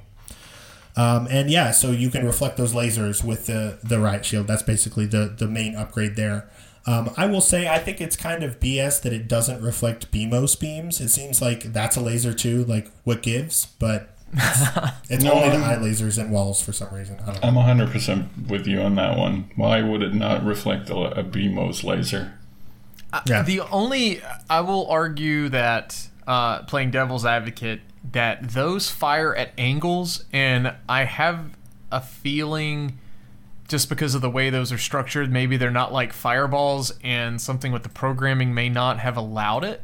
That's literally speculatory on my part. No, but I, I was thinking that too because it always comes at uh like it almost never comes at a ninety degree or hundred eighty degree angle or whatever. Like yeah, yeah, it's, it's not like to do with it. perpendicular to you. Yeah. Here, here's my headcanon lore explanation. All the laser beams they can block are orange, but the Beamos lasers are red, so they're the, that they don't That's- have the right it. light color that gets reflected by your mirror shield. yeah. yeah. That's probably It's not yeah. the right laser frequency. Yeah, Yeah, I like that. Let's let's go with that. I, I was it still annoys me, but I'll I'll take it as an explanation at least. Um, cool. Okay, so we've covered a lot of topics here when it comes to Link getting hit. Uh, the last thing that I want to end this on is Oh, I, have got, I got to butt in again. Sorry. Ooh, yeah, go The ahead. only thing I want to mention about shields, it's not really about taking damage or anything, but just since we mentioned it already, getting your shield stolen by a like like or buying a shield will not advance or reduce the progressive shield that you have. So if you get your fire shield sto- stolen by a like like, the next shield you find will still be the mirror shield. And if you buy the fire shield when you only have the Fisher Price shield, the next shield you find in the item pool will also still be the fire shield. That's a really good point to make. I'm, I'm glad you stopped me for that. Yeah, uh, I'd always wondered that. I wasn't sure, to be honest. Um, and I, you know, it's it's somewhat inconsequential, but I, I do think it's an important thing to state. You know, for for the logic that that is the situation. Cool. Okay. So the last thing I wanted to do here is I went through all of the damage that the enemies can do if you have green mail on. And I found the ones that are sort of outliers, either for where they are in the game or just sheer, you know, damage output that they can do to you. So I've got like 12 or 13 here, and I thought each of us could go through and nominate uh, one of these. We'll do like maybe two rounds. So like we'll eat, we'll, we'll, we'll call out six of the most dangerous enemies in the game in no particular order and just talk about like why they're so dangerous and how to, how to try to avoid them. Does that sound good? Sure. Cool. Okay, I'll start it out. Um, and I'll start out with one that I think is, is uh, has a reputation for being a, a real a real killer, um, and that's the Lynels. So they're only in one place in the game, unless you're playing enemizer, of course. But they are at the bridge between Turtle Rock and Ganon's Tower. Uh, they move very quickly, and uh, they they try to position themselves so that they are perpendicular to Link, and then shoot a fireball. Um, these guys can do four hearts of damage if you have green mail, uh, and unfortunately, there is that one very narrow bridge that you need to walk across. So it's very easy for their fireballs to snipe you. Now the fireballs don't do that damage, and, uh, and uh, forgive me, I don't know exactly how much they do, but it's also a lot. I want to say maybe two hearts of damage. Um, do you guys know actually? Before I I don't I wanna- know 100%, but I feel like it's two hearts. It is because it in, like with inverted, Inverted, you have to right, sometimes yeah. tank that or deboost or damage boost through it uh, with a bomb uh, to get to that side of the mountain. Uh, that's Yeah. like really niche, but well, I say it's niche, but it's inverted really. It comes up a lot in inverted actually, and that's another reason Lynels have such a bad reputation is because they kill a lot of inverted runs with people who don't. Because like that, that's one of the first places you can go in, in an inverted, and you usually have like three or four hearts, and you can get hit one time, and if you get hit twice, you're dead. And there's mm-hmm. literally, it's it's like that's what you have to do to advance the seed, or else you're done. So yeah, my, I'm, I'm going to nominate Lynels as one of the dangers, most dangerous enemies in ALTTPR. And as far as advice for how to stay away from them, if you have a tempered sword or higher, just dash, and you will knock them out of the way and just go through quickly. Anything else, I think you just need to take your time and and you know use invol items if you have them, and just try not to get hit. Yep. All right, Herf, why don't you go next? Alright, well, I'm gonna talk about the Bane of My Existence, which is an enemy that only shows up in one place, in one room, in one dungeon.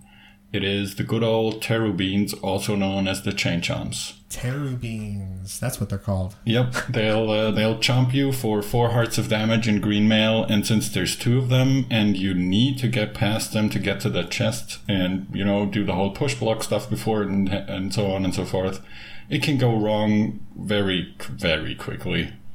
Um, yeah, so they're talk about their pattern a little bit and how you can kind of avoid them. Yeah, so what they do is they jump around for a little while. I'm not exactly sure for how long. They kind of just randomly jump around a little bit, and then they'll both start, you know, darting exactly for your position if their chain allows it. So what you can mainly do is try to kind of sneak past them when they're bumping around a little bit, and then the safest bet is to stay outside of their range.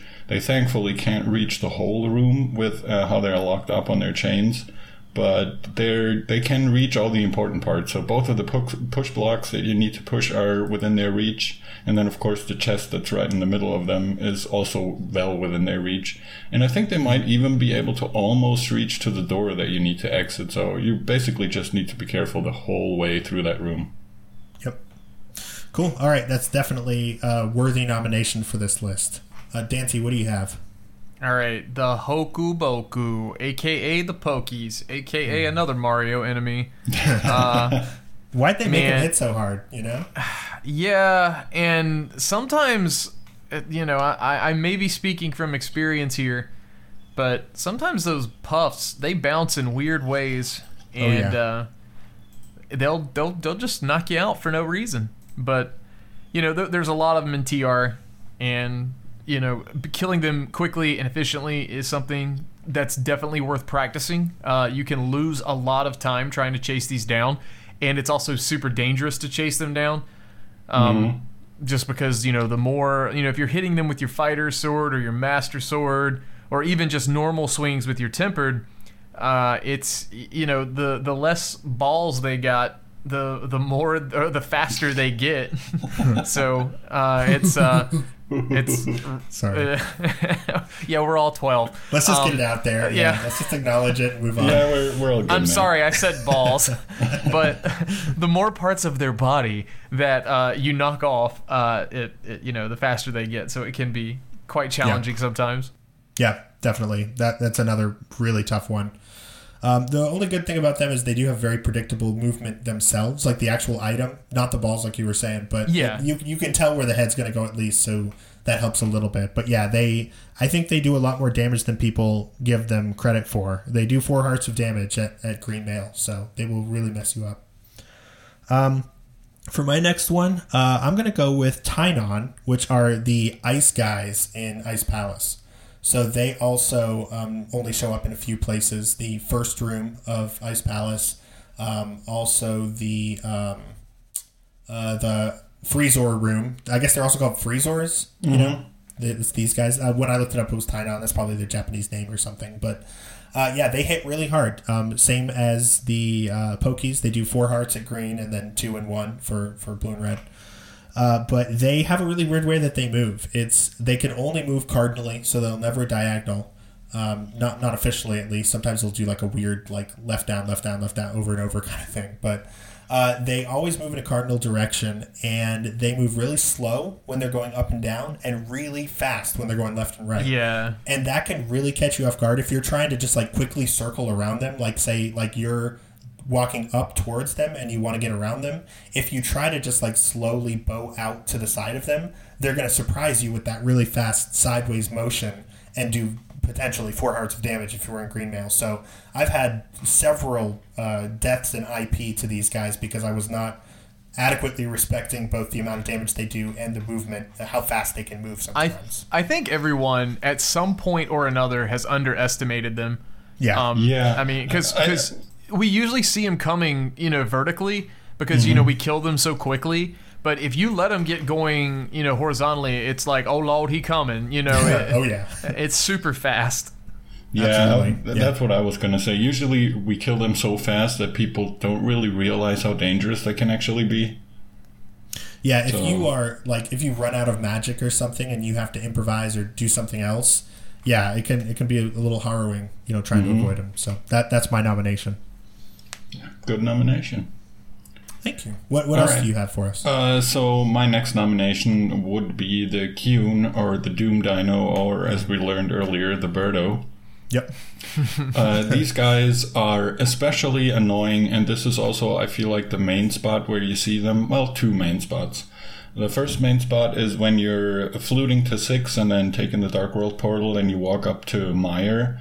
There's one of those guys who just starts flying at you. Uh, can result in the always fun bird toss, but Yep. they do so much damage and they're really annoying because they just keep following you for so long. You either have to leave the screen or you have to wait for them to fly off screen, which takes way too long for my tastes.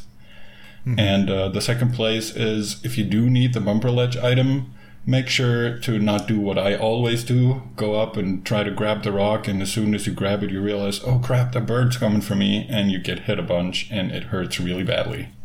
Yeah. Yeah, it's one of those enemies where it makes sense to like stop walking and just only focus on killing it. Even if you have a fighter sword and you have to thwack it like three or four times, mm-hmm. like it makes sense to stop and do that because otherwise it's just going to make your life a living hell. Yeah, Some- just get rid of them. Yeah. Yeah, some notes about that. Uh, the idea in the Mire area, you know, Herf, you mentioned the quote unquote bird toss.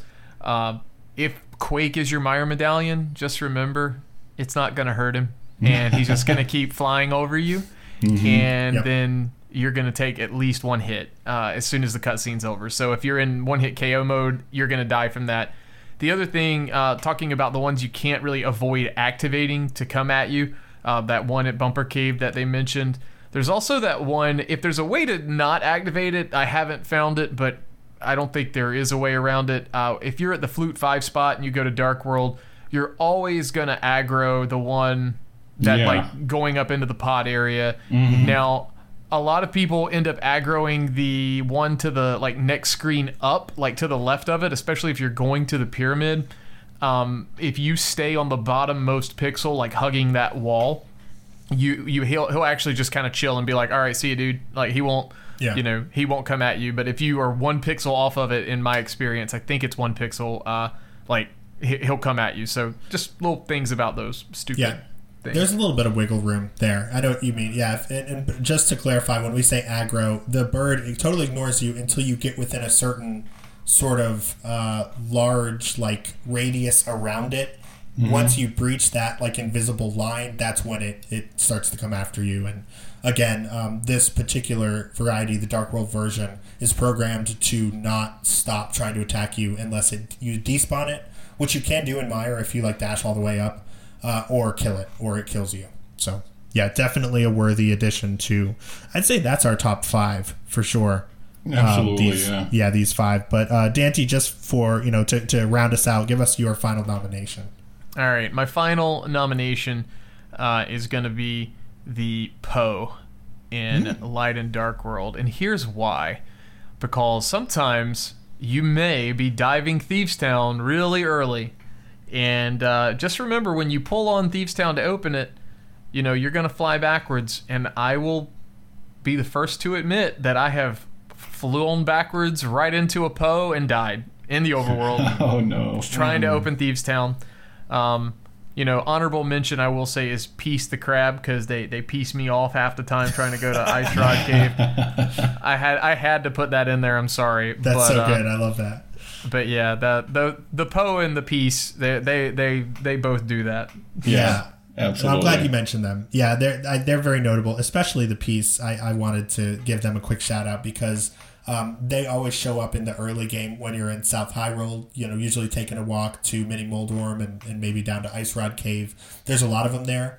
They also have that same movement that the Freezor has, where it's slow going up and down, but fast going left or right. The good news is they are kind of mindless. It doesn't seem like they chase you the way that a Freezor chases you. Yeah. Um, But it does feel very unpredictable in the same sort of way where they could just like like bounce it, you know, go out real fast and then suddenly you're two hearts down. You get hit two, two times in a row and you know you're maybe dead at that point. Um, so yeah, even though they don't hit as hard as the Dark World enemies, you usually have less health when you're with them, and so they should be considered just as dangerous for that reason. I agree. Um, Can I throw in another honorable mention? Sure. All right, so my honorable mention would be the Neuronals or the bomb slugs that you mainly find in Mire. Oh God, Uh, yes. I feel like people don't realize how dangerous they actually are because you you generally you know mo- it mostly works out where you can just walk past them and just ignore them completely and nobody cares about them. But these guys do four hearts of damage in green mail, and it can be so shocking when you you know happen to run into one just because it walked up a little bit or something, and you're like, oh God, where did all my health go? Yeah, no, that's a good one to mention. And on, on a similar note, uh, both Wizrobes and those mini Lanmolas Swamola guys, they also hit like a truck. I guess it's just with the with the mini Lanmolas, they're always like so out of the way that they're never a factor in your run, so they're not that big of a deal. And with the Wizrobes, um, you know, it's it's pretty easy to not like run into them because they do telegraph where they're going to be and they don't move ever. Um, and, and their rays don't do four hearts of damage. I'm pretty sure that would be brutal. Um, that's probably another like two hearts thing if I had to guess off, off the top of my head. I, think, it's contact they with them. actually do that much. Oh, much. really? Uh, yeah, I'll I'll investigate. Yeah, you So- check that out real quick. That'd be. Um, I mean, we all know Wizrobes are a pain in the butt, but maybe you know knowing this will help you to give them a little bit more of a wide berth when you're doing that, like you know, initial room in in Mire, for instance. You know. Yeah, Mire two. Uh, you take a hit from the the little semicircle slash, It touching him or that does four hearts of damage. So Oh wow. Okay. on green mail. So yeah, very very brutal. Make sure that if you are, you know, standing still to shoot a projectile to try and go fast in Mire 2 that you do not stand in the way of the uh, another Wizrobe's beam because I may or may not have done that in a multi-world last night and cried a little bit. It's hap- it happens to the best of us for sure. Yeah. Yeah. Well, all right. Um, I think uh, that is probably going to do it for this feature on taking damage. Um, like I said, eh, we're not quite done with this series. Uh, we have ideas to talk, obviously, more about dealing damage, um, and maybe even kind of section that up into. Um, you know, individual episode topics as well. But let us know what you thought of this one. Um, feel free to chime in on our Discord and uh, continue the conversation in there. The But, whole uh, TLDR for this is kind of don't touch things and Mm-hmm. then you will not die. Yeah, it's really all contact. contact and projectiles are really the two, and traps, I guess, are, are the three ways to take damage. And m- most of the damage can be avoided by not touching enemies, and that's also the challenge because a lot of them move weird. But yeah, just don't don't die. Try not to die. Don't do it. All right, so uh, really excited. We have two really good fetch questions this week. Um, so I will just go ahead and read them down. Our first one is from Matt from Indianapolis. And Matt writes Hey, all. I wanted to reach out to let you know how much I've enjoyed the podcast. I only found it a few months ago, but I've been churning through the episodes since. Link to the Past was one of the favorite games of my childhood, and finding out it had been randomized breathed new life into a game I already loved. I've played a dozen or so seeds myself and have watched just about every 1v1 race available on Speed Gaming's YouTube. Your podcast is another great way for me to connect with this great activity and the community around it. It's been great hearing directly from three people just as excited and interested in this game as I am, and with so much knowledge to share. I really enjoy when you dive into the workings of the game and the different strategies, even and especially when you disagree. I'm glad to hear that you like it, because I, I like to argue too. Uh, I was going to wait and write in when I was all caught up on the pod, but I just finished the one year mark and the episode where you talked about yourselves for a bit. I'm a big fan of DCI, so I got a little thrill hearing that Timp is so involved in another activity that I love. Two of my interests colliding in one podcast. I never marched with the Corps, but I've been attending shows for 20 years now, ever since my high school band days. I'm from Indianapolis and have been to championships since 2008, so maybe we've brushed shoulders without knowing it. Uh, if he was there, I was there too, by the way, so we were both definitely there. That's pretty cool. That's awesome. Yeah, I was. I mean, I was. I was in drum corps in 2008. So yeah, I was on the field and he was in the stands. That's that's super cool. Nice. Um, the the letter goes on.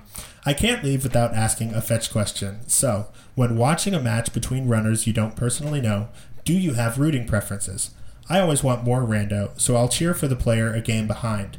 If a player uses one of my favorite sprites, I'll usually pull for them to win the match. And within the game, if someone falls behind, I'll always hope for an unexpected item find in an inconvenient place to turn the tables. Thanks again and keep up the great work. I look forward to catching up with the feed. And again, that was Matt from Indianapolis. So, first of all, Matt, thank you so much for the kind words. Uh, really awesome, especially all the DCI stuff. It's really cool when you run into someone in the wild who knows what drum corps is and knows. It's really cool when you find someone who knows what rando is. So, I think you and I are a pretty rare breed um, of both knowing about rando and DCI. Also, my name is Matt. I don't know if I've ever said that on the show before, but I have the same name as you, so that's funny. Um, but Are you yeah, sure you guys, are I not the same person? we might yeah, be you- the same person. We He wrote this might. one in Uh-huh. himself. that would be the saddest thing in the world if I wrote this email. No. Um, hey Matt, I'm Matt. I also like the drum corps and Rando. I am Everything glad you you, are a is great. podcast host. yeah. No, not. I'm not. I haven't gotten down to those depths just yet. Um, so, what did you guys think of the fetch question? Uh, uh, when it comes to rooting for people in a race, uh, what sort of things decide who you're going to root for? Uh, I'll be honest, I'm kind of boring. I don't really have a preference unless it's someone that I know or, you know, care for, I guess. If I watch a rando race that uh, has two people that I'm not really involved with, for a lack of a better term, I just enjoy it for what it is, if that makes sense. Mm-hmm. Uh, I, I, sort of do that hard- too. Yeah. yeah. I mean, I always want it to be a close race, right? So it, it kind of flip flops a bit during the seed if it's not a person that I know, where I'm like, all right, this guy is barely 30 seconds ahead, so that's really cool. But if one guy is like five minutes behind because they left behind an item or something, I'm really hoping they find something else that can pull it out for them again. But I think that's about as far as my rooting preferences go. Yeah, I'll, I'll jump in here to say that I feel pretty much the same. Um, I like, just like Matt said, I like to see the person who's behind catch up. Like, I, I hate to, you hate to say you're like rooting for someone to fall to Ganon, but like I constantly am, you know, to the person that's ahead because it will like make it more even. You know, I, I, I just want to see a close race. Yeah, most of exactly. the time. Yeah. Uh, now I will say, you know, we have a community for the Go Mode podcast, so a lot of times, you know, our quote unquote community members, you know, people who hang around our Discord a lot will race, and of course, I, I want to root for them and see them do well. But a lot of times they race each other, you know, so it's Yeah. saying it reverts back to it again. I just want to see a good race, you know. Uh, what about you, I'm Dante? the- You, you've got a lot of you got a lot of uh, close ties in this community, so I'm interested to hear your answer. I really like watching just good races. I, you know, if someone that you know I'm, you know, good friends with or you know remote friends with is playing someone, then yeah, I'm rooting for them nine times out of ten. Um, you know, especially like with league, it's easier to you know have more investment in. Uh, you know, we've talked about that a thousand times. You know, with with other races because of the team aspect, but. Um, if it doesn't affect me at all, I just, you know, as far as like a tournament life goes, I would always want to see it be close. Um, you know, you really hate to see someone like accidentally skip something and, you know, 30 minutes in and you know they're never going to go back for it. And that's the decider. Um, because then, you know, the kind of the on the edge of your seat entertainment part of that is gone. So, you know, I, I like to just see close races and, you know, I, I like to see people perform well, execute well, you know, stuff like that. And uh, surprises, you know, not that I want people to mess up, but, you know, s- shocking surprises, you know, that happen with potential execution errors, that that always plays a, a factor in it as well with the excitement. So I just like mm-hmm. exciting races, I guess is a way of putting that. Mm-hmm. Yeah, I think that's uh, all three of us said the same thing. Matt from Indianapolis said the same thing. I think that's one thing about our community that I really like is that it's not like we have heels, you know, or people that are just like universally hated. It's like they haven't done anything wrong, but they're just like an absolute jerk, and we all want to watch them lose. You know, like there's none of that. Like we, We- all we- like we each don't? other. Well, there's a couple of people that I will not name where I'm like, all right, you can absolutely lose by half an hour, and I'll probably cheer. No comment. Uh, no, but for the most part, for the, the vast, vast, vast majority of people are good people that are nice and kind and polite, and you you don't want to see necessarily bad things happen to them unless it's going to make for a nice close race, and otherwise you just want to see people play well, you know. Yep. So cool. Well, again, Matt, thank you so much for the question. Um, we had another really good one uh, that was from Mocha Jones ten. Uh, who is signed up as a racer for our mentor tournament? Um, I, I think they're uh, there's no chance they're getting cut. They fall perfectly within kind of who, who we're looking for, and they've been hanging out in our Discord asking a lot of great questions. Uh, and they also wrote us this one, and uh, it goes like this: Go mode a uh, a link to the p- past randomizer podcast host. So he's put three A's in it there for us. Um, I just started listening to the podcast and I'm loving it. I registered to your mentor tournament hoping to learn about racing firsthand. I do have some questions for racing overall.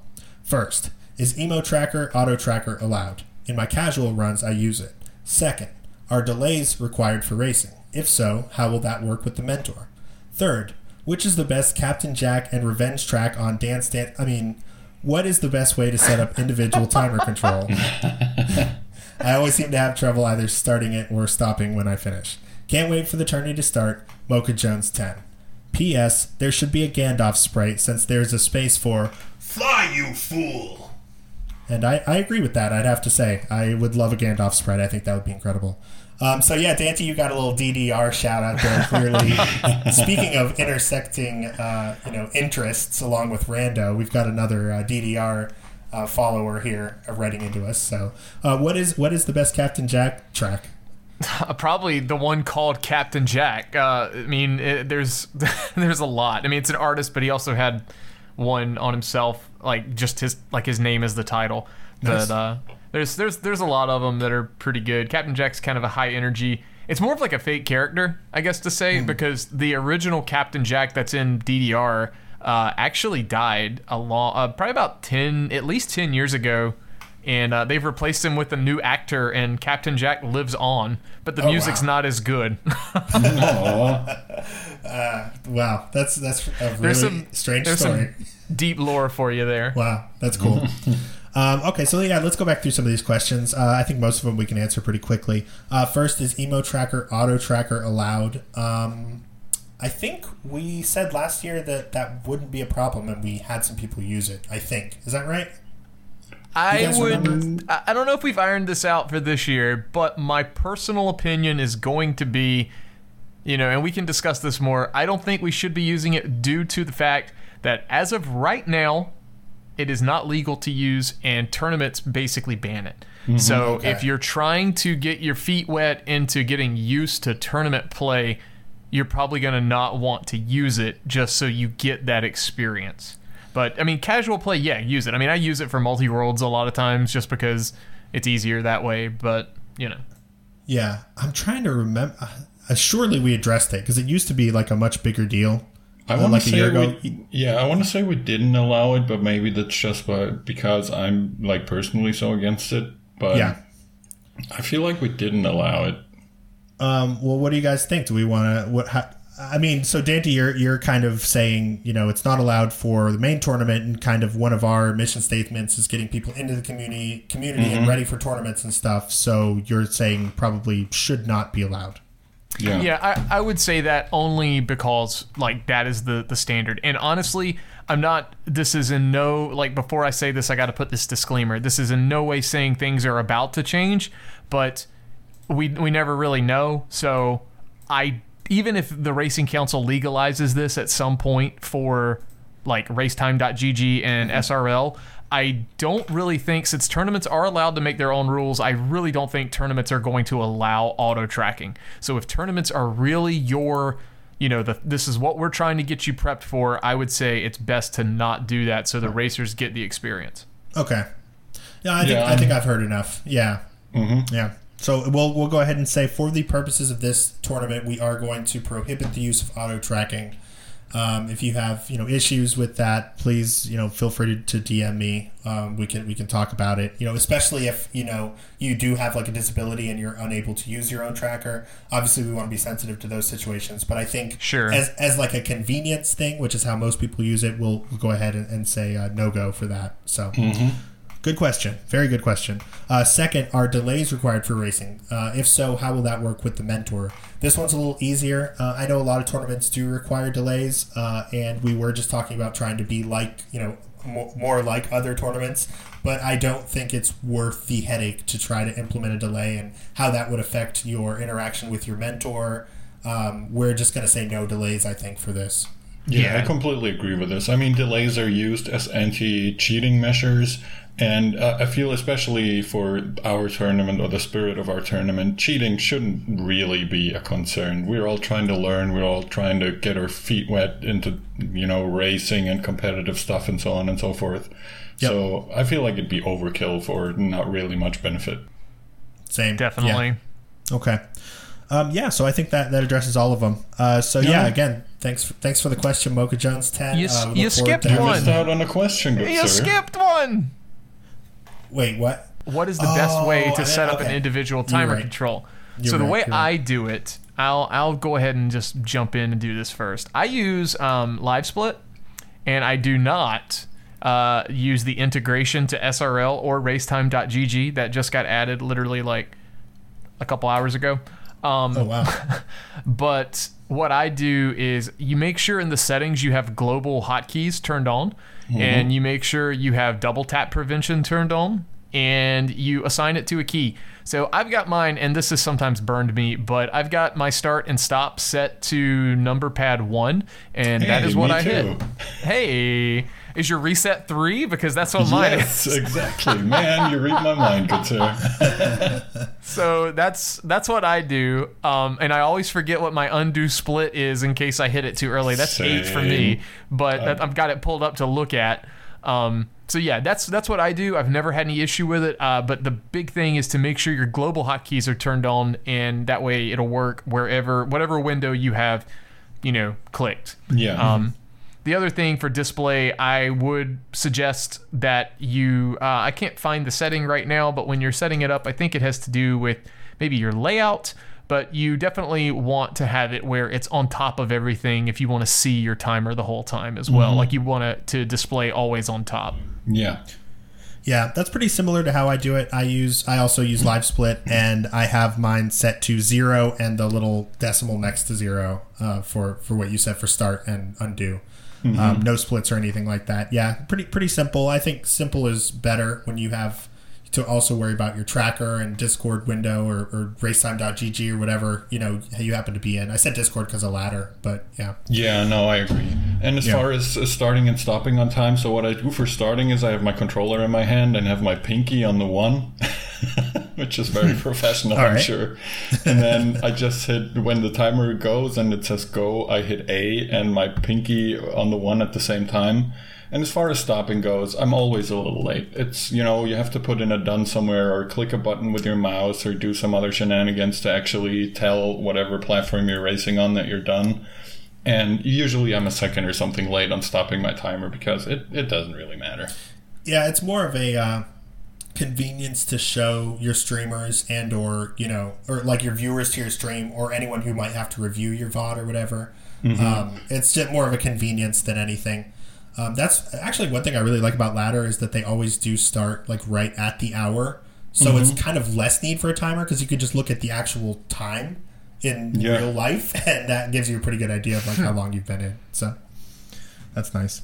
Uh, but yeah, uh, thank you for helping me catch that last one. I almost missed the, the final question there. But um, that was it for our questions. Two really good ones. Thank you so much to both Matt and uh, Mocha Jones 10 for those great questions. If you have a question you'd like to send to us, you can do so by sending it to email at gomodepodcast.com. You can also use the contact form on our website. And of course, uh, our Discord is just absolutely popping these days. As we get ready for the Mentor tournament, it's going to be even more busy with you know arranging races, sharing uh, strats, and setting up practice races and all that good stuff. So now's your chance to get in and uh, be a part of it and sign up for that Go Mode Podcast Mentor Tournament ping roll so that you can find out about all of the updates for the tournament. Um, you can find us on Twitter at Go Mode Podcast. Uh, happy to retweet you if you're streaming uh, Rando and, and you want a little boost. Um, you can also uh, go to our website. That's going to have all of the like tournament rules and stuff. That's of course GoModePodcast.com. We did receive two iTunes reviews since uh, the last episode, so I wanted to say thank you very much to Leoria, uh, who is signed up to participate in the Mentor tournament. So you'll be seeing them around and they took Dante's advice and they just said, "Hey Temp, thinking of you." and I'm gonna be honest, I sat there with a big dumb grin on my face for a good like three minutes after that. So mission Worked accomplished. out just as we planned. It worked out.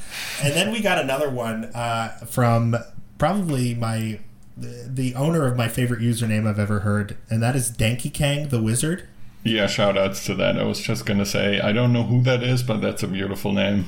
They dropped in while we were doing one of those Jackbox uh, streams a few weeks ago. Um, Dante was there. Uh, we were having a grand old time, and they dropped in and had never listened before, I guess. And everyone on the stream was like, "Oh, you should check it out. It's super cool." And I think the next morning I woke up and they had left this very, very nice review um, about you know how they, we're helping them to kind of get into Rando. So thank you so much. Danky Kang the Wizard for uh, just existing in the world with that name. I really am just so grateful to you for being there. And also, of course, for the review. So, um, all right. Well, let's go ahead and do individual shout outs. By the way, guys, I've been thinking about this. Rather than just saying your Twitch, why don't you just tell us like literally anything you want? It doesn't have to be rando related. It could be a quick recommendation, something you're into right now. Of course, feel free to give out your Twitch, but um, Herf, what what's what's up with you, man? Like, what's something you want to plug? All right, I, I think I have the perfect thing for that. Uh, Okay. There was a new game released just yesterday called Maneater, which is uh, on the Epic Game Store, and it's a little bit about um, you're you're playing a shark. The premise of the story is uh, your pregnant mother shark gets captured by like the most redneck person you could ever imagine, and uh, he cuts you out of her belly, and you bite his arm off and f- flee and then the whole game is about you taking revenge. It's very much satire and super funny and like very over the top. It's an open world game. Uh, I streamed the tutorial level of it yesterday on my stream if you want to check out the VOD and see what it's all about. But thumbs up from me. Nice. That's a good one. I also wanted to take a, a moment to uh, shout out my boy Herf. Since the last time we recorded an episode, he has sat down and streamed like five or six rando seeds, uh, more than I have. Honestly, he's playing more than I am these days, and I just think that's so awesome. Are you enjoying your return to rando? Yeah, the ladder has really like I don't know why or how, but the ladder has really got me back into it. I'm now at, at three to four, so I'm in the negatives again. Oh, wow. Boohoo! But uh, yeah, know, that's seven seeds, man, in that's like two seven weeks. seeds streamed in like the span of two weeks or something, which is probably a new personal record for me.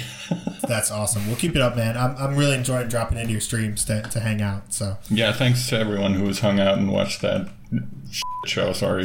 no, a Tuesday Takes gotcha. uh, Dante, what about you? What do you what do you got for us?